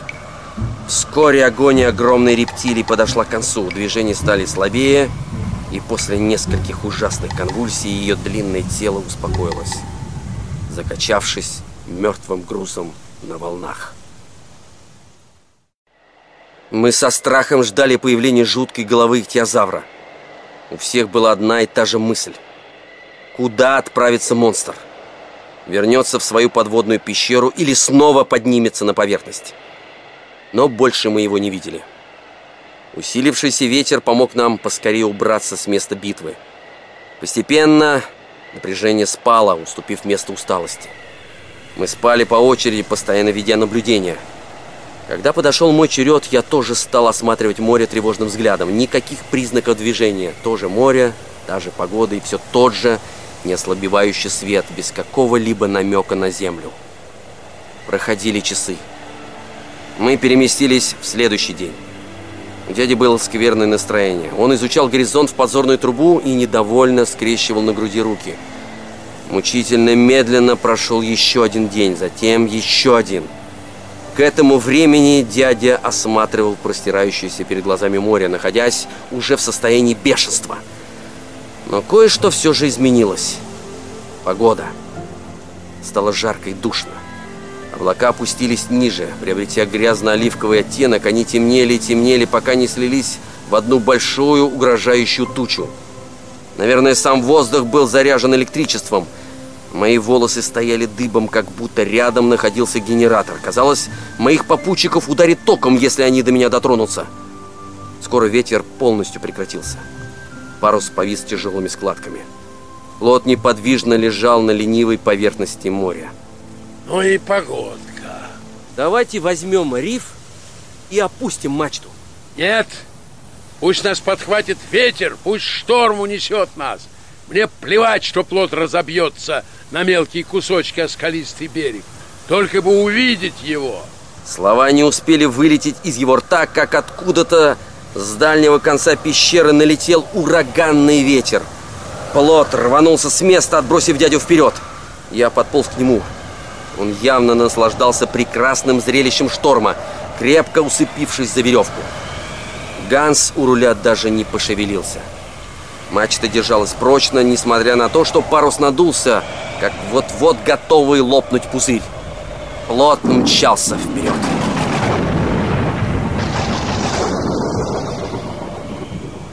Вдруг я увидел впереди тяжелую завесу дождя. До того, как мы до нее добрались, сверкающие молнии уже рассекали облака под аккомпанемент раскатов грома. Я ослеп от яркого света и оглох от грохота. По мне ударяли градины, они падали на инструменты и ружья, металл которых отражал вспышки света. Я был уверен, что конец уже близок. Но оказалось, что это только начало. Я с детства привык думать, что шторма длятся час или два, потом затихают. Но здесь, в этой подземной пещере, все, кажется, было по-другому. Шторм бушевал три дня и три ночи. И все это время он гнал нас вперед своим неистовым ветром. Мы жили в непрекращающемся грохоте и шуме. Из наших ушей шла кровь. Мы пытались докричаться друг до друга, но не слышали ни звука.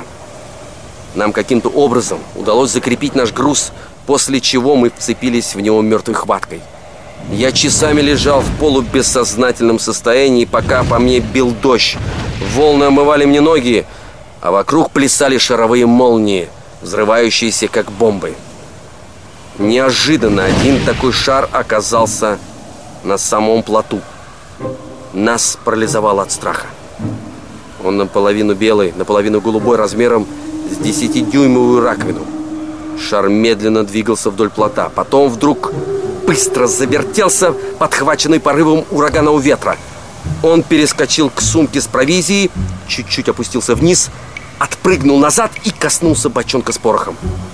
Какое-то ужасное мгновение я думал, что мы взлетим на воздух. Но все обошлось. Слепящий глаза шар двинулся прочь от бочонка и приблизился сначала к Гансу, который просто посмотрел на него, затем к дяде, отстранившемуся от него, и, наконец, ко мне, бледному и дрожащему от его ослепительного жара.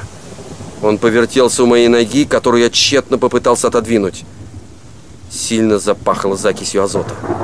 Он стал заполнять наши легкие. Мы чувствовали, что задыхаемся. Почему я не могу пошевелить ногой? Она что, прикована к плоту? Только через какое-то время я понял, что шар намагнитил все железо на борту. Приборы, инструменты и ружья передвигались и бряцали при столкновении. Гвозди на подметках моих ботинок прицепились к стальной пластине, вбитой в дерево. В конце концов, мне с величайшими усилиями удалось оторвать ногу от пола, как раз в тот момент, когда шар собирался притянуться к ней и унести меня в мир иной. Вдруг что-то вспыхнуло. Шар разорвался, вокруг заплясали языки огня. Затем все потемнело. Когда я снова открыл глаза, шторм все еще бушевал. Повсюду сверкали стрелы раздвоенных молний. Казалось, в небо выпустили клубок змей. Спустя какое-то время послышался новый звук. Как раз между раскатом грома и жалобным завыванием ветра. Шум волн, разбивающихся о камни. Я с трудом сел и стал ловить ртом воздух, пытаясь удержаться на ветру. Мне удалось мельком увидеть черные зазубренные очертания, на фоне которых пенились волны. Я закричал об этом Гансу, все еще державшему руль и растянувшемуся на палубе дяди. Спустя секунду плотно летел на камень, я успел понять, что лечу. Вода сомкнулась надо мной и в то же мгновение швырнула меня вперед. Голова ударилась обо что-то твердое, я увидел яркий свет и погрузился в темноту. Сознание прояснялось постепенно. Судя по боли, голова была разбита. Я застонал и открыл глаза. Увидел, что лежу на песке под нависающим козырьком скалы и сел, чувствуя головокружение и дрожь. Перед глазами стоял туман. Но я все же рассмотрел каменистый берег и две фигуры – дяди и Ганса. Они вытаскивали что-то из воды.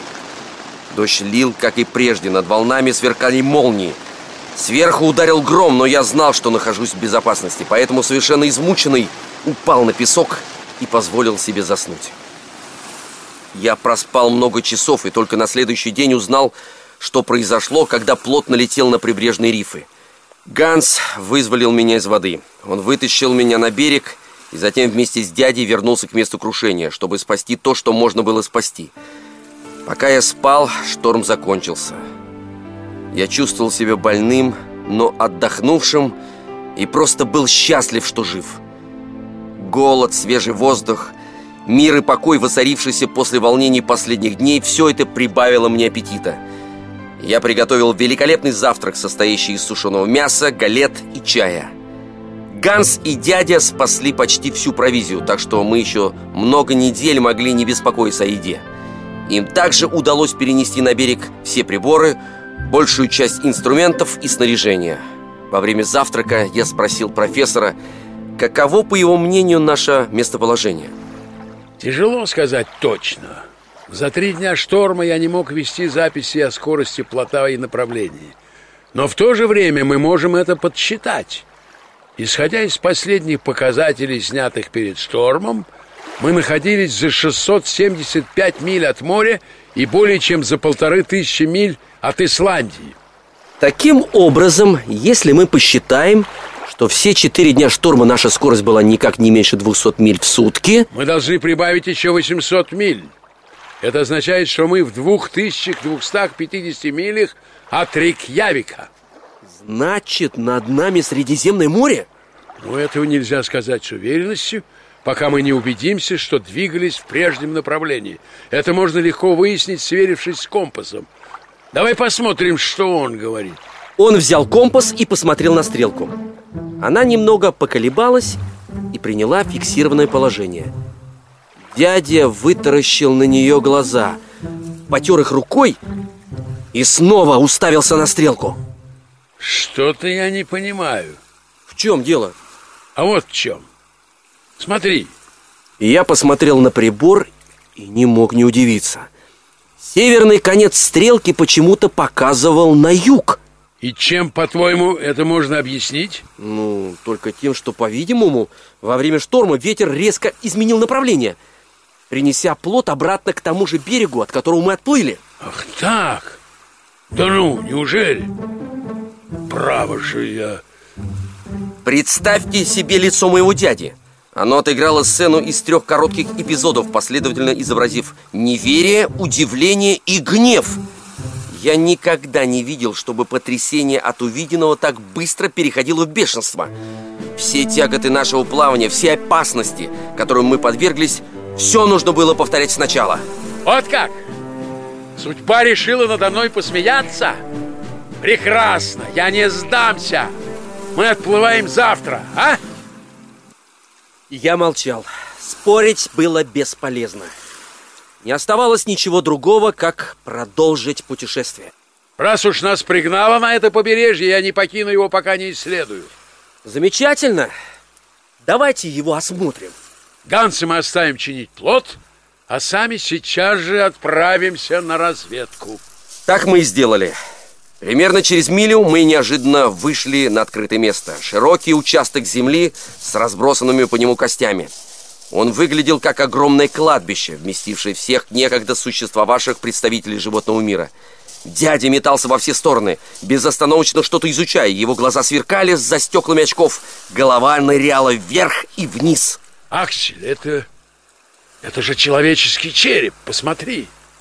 Действительно, череп. Вот это да! Он повертел его в руках.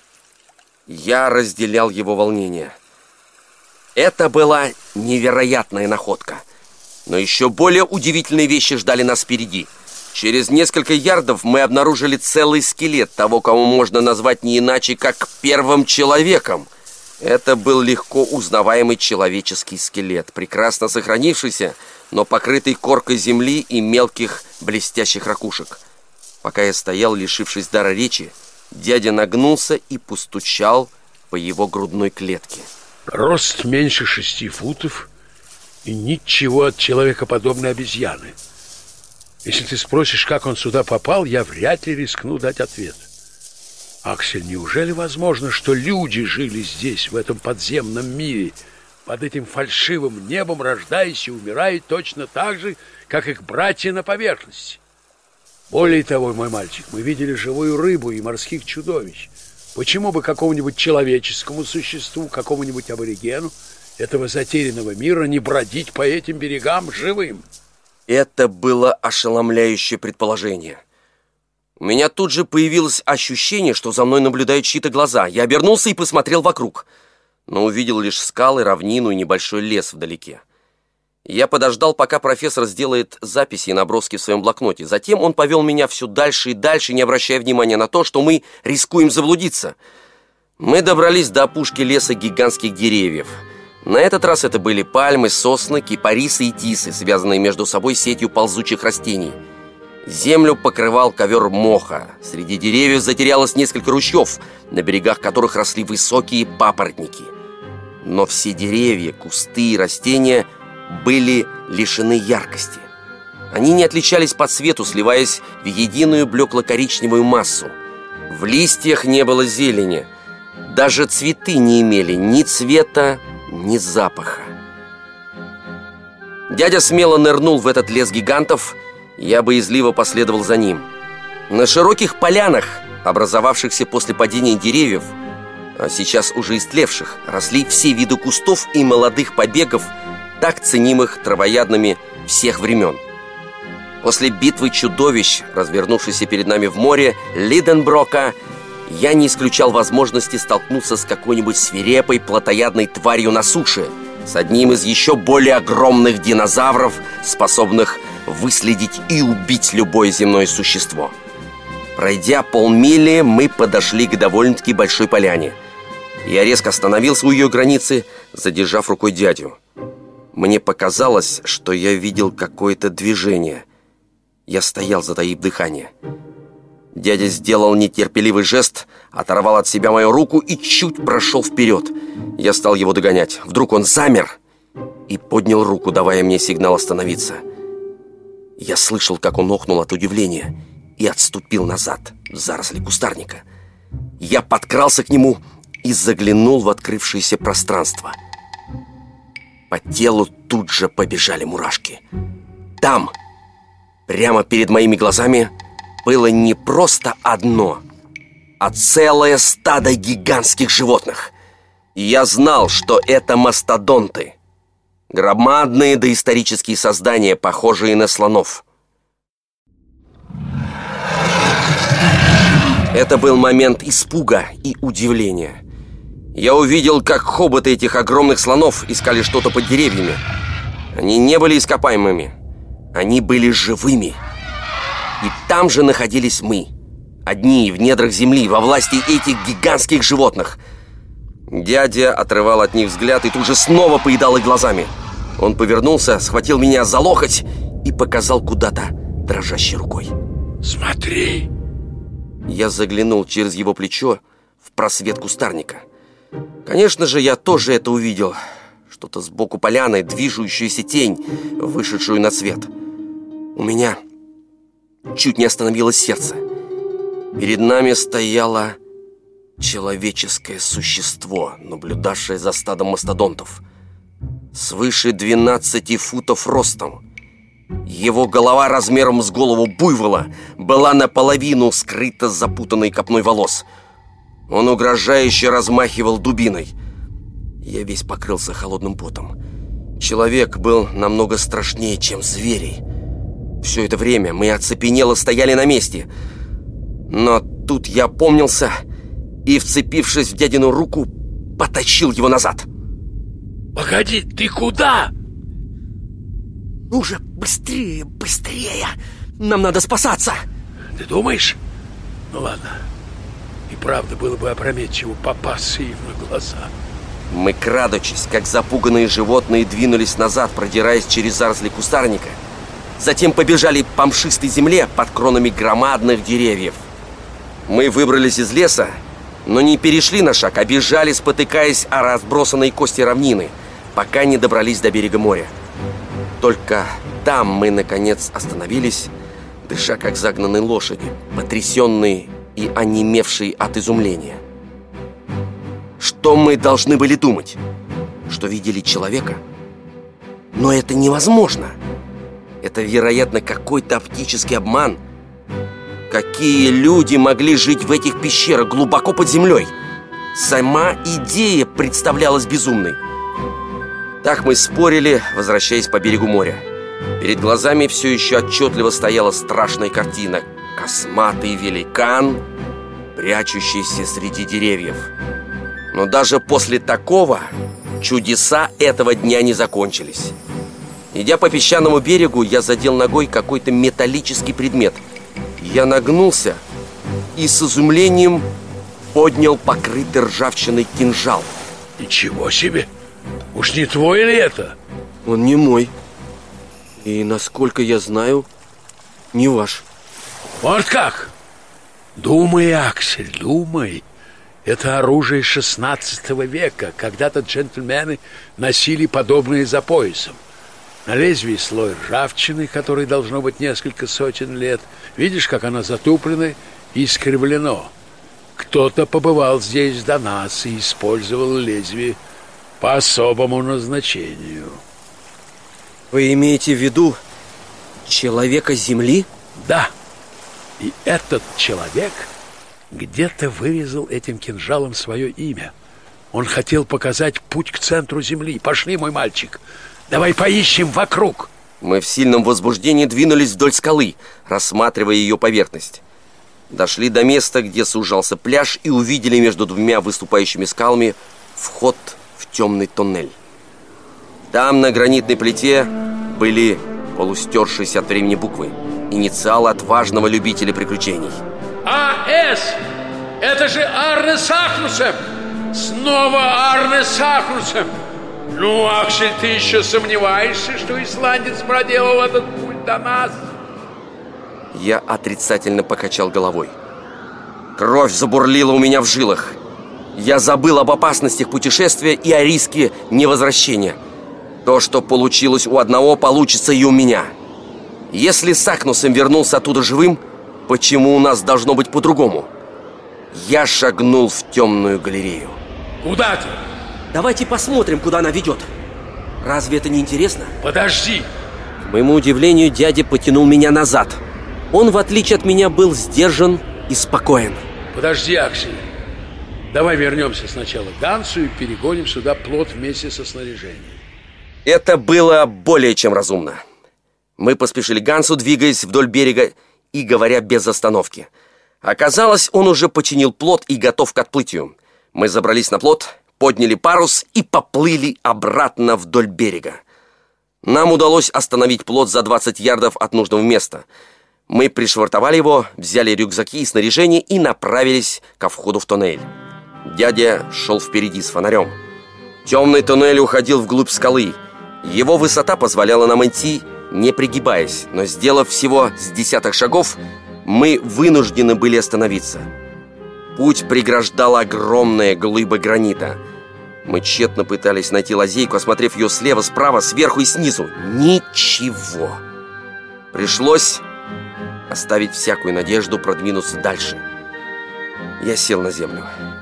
Дядя мерил коридор широкими шагами. Ганс стоял в стороне, как всегда, спокойный и невозмутимый. Восемь, девять, десять, одиннадцать. Так. А как же с Акнусом? Его остановила эта преграда? Нет. Нет, очевидно, этот кусок скалы отвалился после того, как Сакнусом вернулся на землю. Он упал, преградив путь в результате какого-нибудь смещения пластов. И если мы его не разрушим, мы недостойны того, чтобы побывать в центре Земли. Смотри-ка, разошелся. Подумать только. Это говорил я, не дядя. Мною владела жажда открытий. Я желал только одного – знать, что находится за гранитной глыбой. Каким же способом мы его разрушим, а? Для этого существует единственное средство – порох. Порох? Да, только он способен раздробить камень. Чего же мы ждем? Вперед, за работу! Мы вручили Гансу киркоматыгу, чтобы он выдолбил углубление для заряда. Я помогал дяде приготовить запальный фитиль, сделанный из длинной полоски льняной ткани, в которую был завернут черный порох. Мы пройдем. Обязательно пройдем. Молодец, молодец, мой мальчик. Фитиль вился по коридору и заканчивался сразу за входом. Одной искры было достаточно, чтобы произвести взрыв. Оставалось дождаться утра. Следующий день, 27 августа, был знаменательной датой нашего путешествия. Даже сейчас мое сердце начинает учащенно биться при мысли о том, что произошло. К шести часам мы уже были на ногах. Я попросил оказать мне честь, позволив зажечь фитиль. После этого я должен был присоединиться к ожидавшим на плоту товарищам. Мы планировали отплыть в море, чтобы избежать опасных последствий взрыва. По нашим подсчетам, фитиль будет гореть 10 минут, прежде чем достигнет порохового заряда, оставляя мне достаточно времени добраться до плота. Мы наспех поели, и Ганс с профессором забрались на борт. Я подошел ко входу в туннель, снял с фонаря стеклянный колпак и поднял конец фитиля. Профессор держал в руке хронометр. Хорошо, зажигай, мой мальчик. Я окунул конец фитиля в пламя, увидел, как он вспыхнул и побежал к воде. Там я вскарабкался на борт, мы оттолкнулись от берега и погребли в море, отплыв примерно на 60 футов. Профессор внимательно следил за хронометром. Еще пять минут. Еще четыре. Еще три. Мое сердце совершало два удара в секунду. Две. Одна. Тридцать секунд. Десять. Пять. Все. Раздался невообразимый грохот. Очертания прибрежных скал изменились прямо у меня на глазах. Перед нами как будто раскрылся занавес. Казалось, на берегу разверзлась бездонная пропасть. Море сначала превратилось в огромный колосс, а затем собралось в одну громадную волну, подняв плот высоко на гребень. Через секунду свет уступил место тьме. Плот мчался на огромной скорости. Несмотря на темноту, шум, шок и страх, я понимал, что произошло. В глубине скалы, которую мы взорвали, был тоннель с очень крутым спуском. Взрыв открыл его, и море стремительным потоком полилось вниз, унося нас с собой. Мысленно я себя уже похоронил.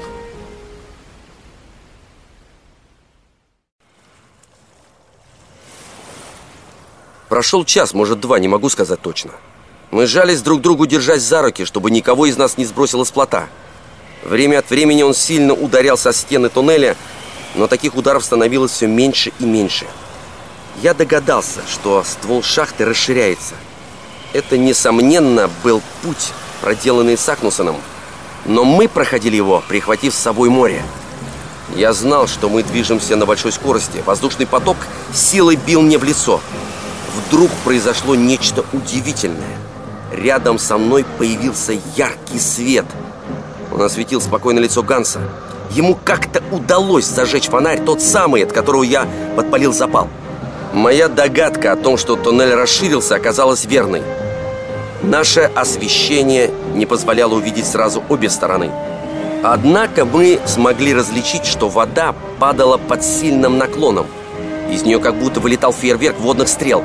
Иногда плод захватывало водоворотом, он по-прежнему мчался вперед, но кружась. Дядя и я внимательно смотрели вокруг ввалившимися глазами, прильнув к обломку мачты, разломившейся пополам от сильного удара воды. Из приборов не унесло только компас и хронометр. Инструменты тоже смыло. Но самым худшим было то, что у нас оставался только кусочек мяса и несколько галет. Какая теперь разница, горько думал я. Даже если бы у нас хватало еды на год, как мы выберемся из пропасти, в которую нас несет поток? Проходили часы. Мы все еще были на борту. Свет фонаря медленно угасал. В конце концов, он совсем потух. Фитиль сгорел, мы оказались в полной темноте.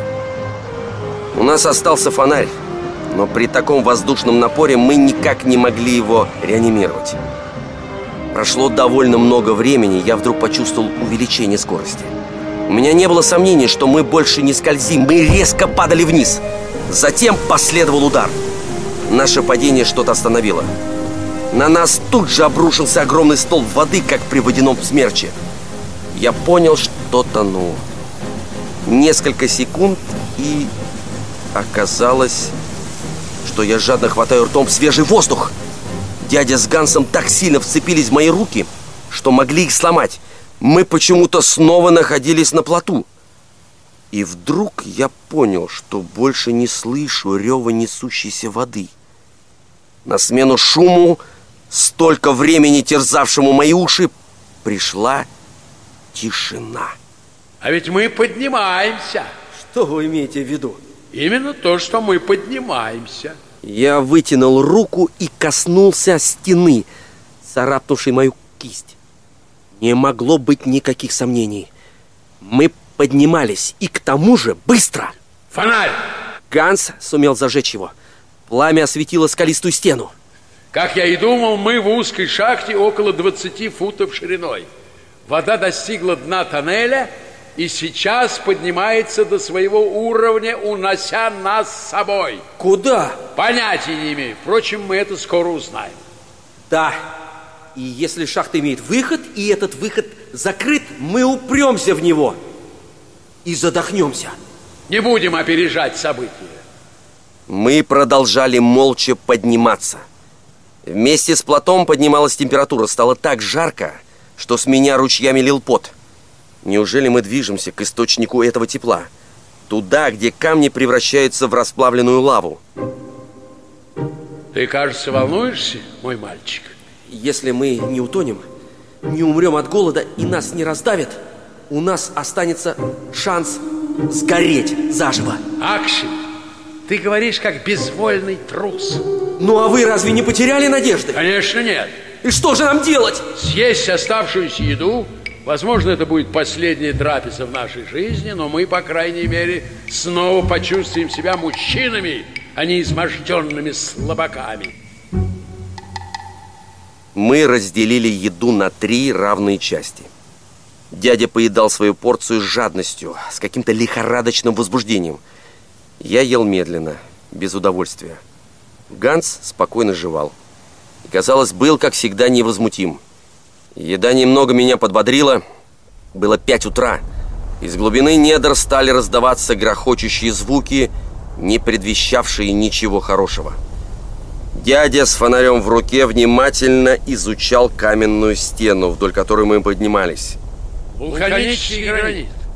Мы все еще в первобытной эпохе, но мы поднимаемся. Да, поднимаемся. Кто знает, у нас еще есть шанс. Тем временем температура быстро повышалась. Мы сняли с себя куртки и жилеты. Да, жарковато. Мы направляемся в топку? Нет, это невозможно. Совершенно невозможно. Но, тем не менее, эта стена почти раскалена.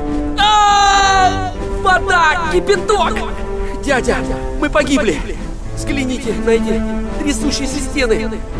Вдохните жаркий воздух и дотроньтесь до кипящей воды. Посмотрите на облака пара, на все эти признаки землетрясения. Не землетрясение, Аксель.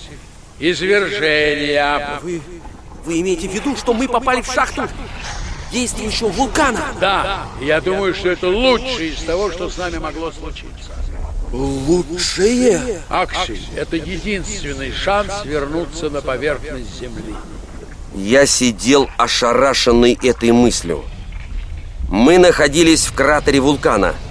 Но на этот раз не в мертвом Снефельсе, а внутри живой горы. И в какой части света она нас извергнет? В ней наверняка достаточно кратеров, но какой из них послужит нам выходом? Мы продолжали подниматься. Прошла ночь. Утру скорость подъема стала быстро увеличиваться. Вскоре вокруг замерцали пылающие огни, шахта стала шире. Я заметил длинные коридоры по обе стороны от нас. Из этих огромных тоннелей вылетали клубы пара, их стены лизали сверкающие языки пламени. Под платом была уже не вода, там булькало вулканическое вещество. Температура стала совсем невыносимой. Мне казалось, что я плавлюсь, затем плот остановился. Мы больше не поднимались. К тому времени я уже почти задохнулся, настолько отупел, что даже не поинтересовался, что случилось. Плот снова стал быстро подниматься. Он двигался рывками несколько минут и еще раз остановился. Это вулкан с прерывистым извержением. Он даст нам возможность иногда передохнуть, пока сам будет набираться сил. Неожиданно мы снова подскочили вверх, уцепившись за бревна и крепительные веревки, чтобы нас не сбросило с плота. И опять резкая остановка. Сколько раз это происходило, не берусь сказать. Я только помню, что каждый раз мы поднимались на огромной скорости, а во время коротких остановок чуть не умирали от удушья, вдыхая раскаленный воздух. Помню только нескончаемые взрывы, меняющиеся дрожащие стены и верчение в каких-то водоворотах. Плот качало на волнах лавы под падающим потоком пепла. Вокруг гудело пламя. Мы вдруг понеслись вверх с еще большей скоростью. Затем я почувствовал весь ужас человека, которого привязали к дулу пушки и выстрелили из нее. Я летел точно так же, барахтаясь в воздухе. Казалось, плот выбросило в космос. Глаза ослепил яркий свет. Я понял, что падаю.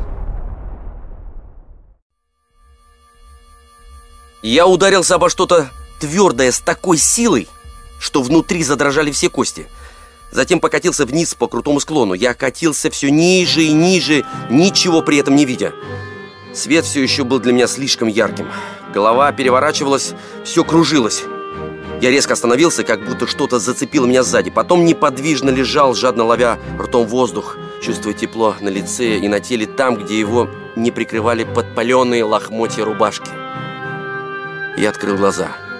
По ним ударил безжалостный свет. Я заморгал и заплакал, но ничуть не тревожился об этом. Меня переполняла безграничная радость. Свет и тепло исходили от солнца, освещавшего поверхность земли. Мы были в безопасности. Мы вернулись! Все ужасы подземного мира остались позади. Я снова мог отчетливо увидеть. Рядом со мной расположился Ганс. Его сильная рука сжимала мой пояс. Другой рукой он удерживал дядю. Я почти не поранился, просто весь был покрыт синяками. Мы лежали на склоне горы. Что все это значит? Где мы? В Исландии, очевидно. Мы определенно не там, мой мальчик. Это не северный вулкан. Посмотри вокруг, Аксель. Внизу лежала покрытая зеленью земля, погружающаяся в голубое море. На востоке находилась небольшая гавань, вокруг которой были разбросаны дома. Далеко на западе вдоль горизонта тянулся берег, позади которого возвышались горы с пологими склонами. Пятьюстами футами выше нас вулкан выбрасывал языки пламени вперемешку с пеплом и лавой. Я чувствовал дрожь горы, дышащей как кит, выдувающий огонь и воздух через огромные решетчатые зубы. По склону медленно тек поток расплавленной лавы. Дядя поднялся. Что это может быть за гора? Здесь довольно-таки жарко. Извержение все еще продолжается. Обидно будет получить удар камнем по голове после того, как мы целыми и невредимыми выбрались из вулкана. Давайте спустимся и выясним, где мы. Склоны горы были крутыми. Мы соскальзывали во впадины, заполненные пеплом, чтобы спрятаться от извергающихся ручьев пышущей лавы, стекающей вниз. Постепенно зеленая полоса становилась ближе – я испытывал муки голода и жажды, но был на седьмом небе от того, что жив, что мой путь освещает солнце. Через два часа мы оказались в чудесной местности, где в изобилии росли оливы, гранаты и виноград. Мы съели по целой грозди лилового винограда и, пройдя немного дальше, нашли родник ключевой воды, а мы в нем руки и лица. Когда мы поднимались из прохода, разделявшего ряды олив, вышел мальчик. Он был смуглым, темноволосым и темноглазым. На истощенном теле болталась рваная одежда. Мальчик увидел нас и остановился. Затем, испугавшись наших всклокоченных волос и бород, а также подпаленных грязных лохмотьев, бросился бежать. Однако Ганс тут же его догнал и брыкающегося и визжащего доставил обратно. «Не бойся! Мы не причиним тебе зла!» Скажи нам, как называется эта гора? Ребенок не ответил, просто уставился на нас своими темными, полными ужаса глазами. Он нас не понимает. Попробуем иначе. Дядя задал тот же вопрос по-итальянски, но мальчик по-прежнему молчал. Ты будешь отвечать, когда тебя спрашивают? Вот я тебе за уши отдеру. Стромболи. Ответив, мальчик выскользнул из схватки Ганса и рванул со всех ног в рощу. Мы тут же о нем забыли. Стромболи! Какое путешествие! Какое чудесное путешествие! Мы начали его, забравшись в один вулкан, и закончили, выбравшись из другого. За более чем три тысячи миль от Снефельса. Сменили серый туман ледяного севера на голубое небо Средиземного моря. Мы снова двинулись в путь, на этот раз в направлении порта, который видели сверху. Мы подумали, что будет неразумно говорить о том, как мы прибыли на остров. Итальянцы были суеверны и могли принять нас за каких-нибудь дьяволов, выскочивших прямо из ада. Мы решили прикинуться моряками, выброшенными на берег после кораблекрушения. Это было не так почетно, но намного безопаснее. Я заметил, как дядя вытащил по дороге из кармана компас. Странно. Он показывал на север. Как же это объяснить?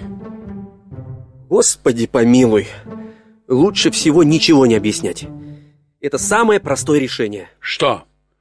В тебе нет достоинства ученого, мой мальчик. Сама мысль об этом вопиющий позорна.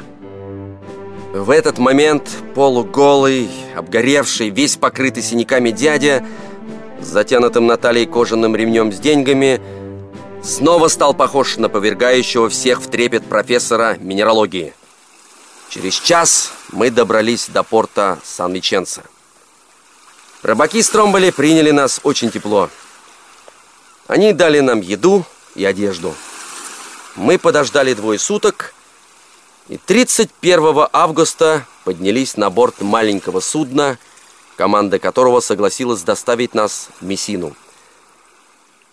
Там мы отдыхали еще несколько дней. В пятницу 4 сентября мы отплыли в Марсель на французском корабле с единственной мучившей нас проблемой.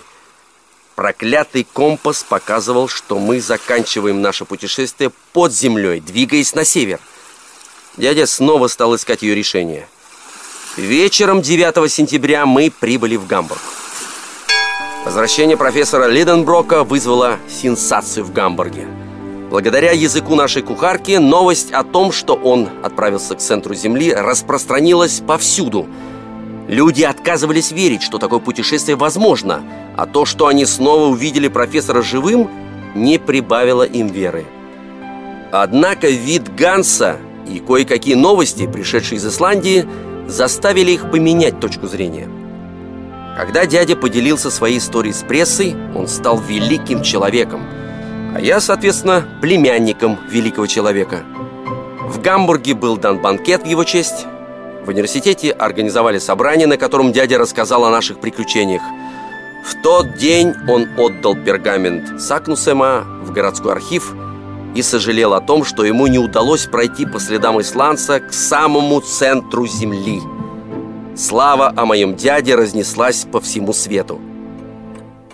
Конечно, находились те, кто доказывал, что дядя просто лжец или сумасшедший, но даже они не могли объяснить, как он исчез в кратере одного вулкана, а вылез из другого. Пока бушевали споры, нас обуревала грусть. Ганс, перед которым мы были в неоплатном долгу, уехал в Исландию, соскучившись по родной земле. Мы никогда его не забудем, и я обязательно повидаюсь с ним перед тем, как умру. В нашем путешествии оставалась только одна загадка, сводившая дядю с ума. Поведение нашего компаса. Как его можно объяснить? Судьбе было угодно, чтобы я первым нашел ответ – Однажды я классифицировал коллекцию минералов в его кабинете и, заметив в углу небезызвестный компас, взглянул на него. Я закричал от удивления. Профессор тут же примчался в комнату. Что случилось? Компас! Стрелка показывает на юг, а не на север. Плюса поменены местами. Поменены? Сейчас, сейчас, я сравню его с другим компасом. Вот, смотри. Дядя так подпрыгнул от радости, что задрожал весь дом. Значит, когда шторм пригнал нас обратно к берегу моря Лиденброка, стрелка этого проклятого компаса показывала на юг, вместо того, чтобы показывать на север. Но почему, почему? Все очень просто. Объясни, мой мальчик. Пожалуйста. Во время шторма шаровая молния не только намагнитила все железо на плоту, но и поменяла полюса компаса. Ага, так вот, значит, как над нами подшутило электричество. Мы стояли и смеялись. Он счастливейший из ученых, решивший свою задачу. И я в восторге от того, что нахожусь на поверхности Земли, живой, несмотря на все, что мне довелось испытать в мрачном подземном мире.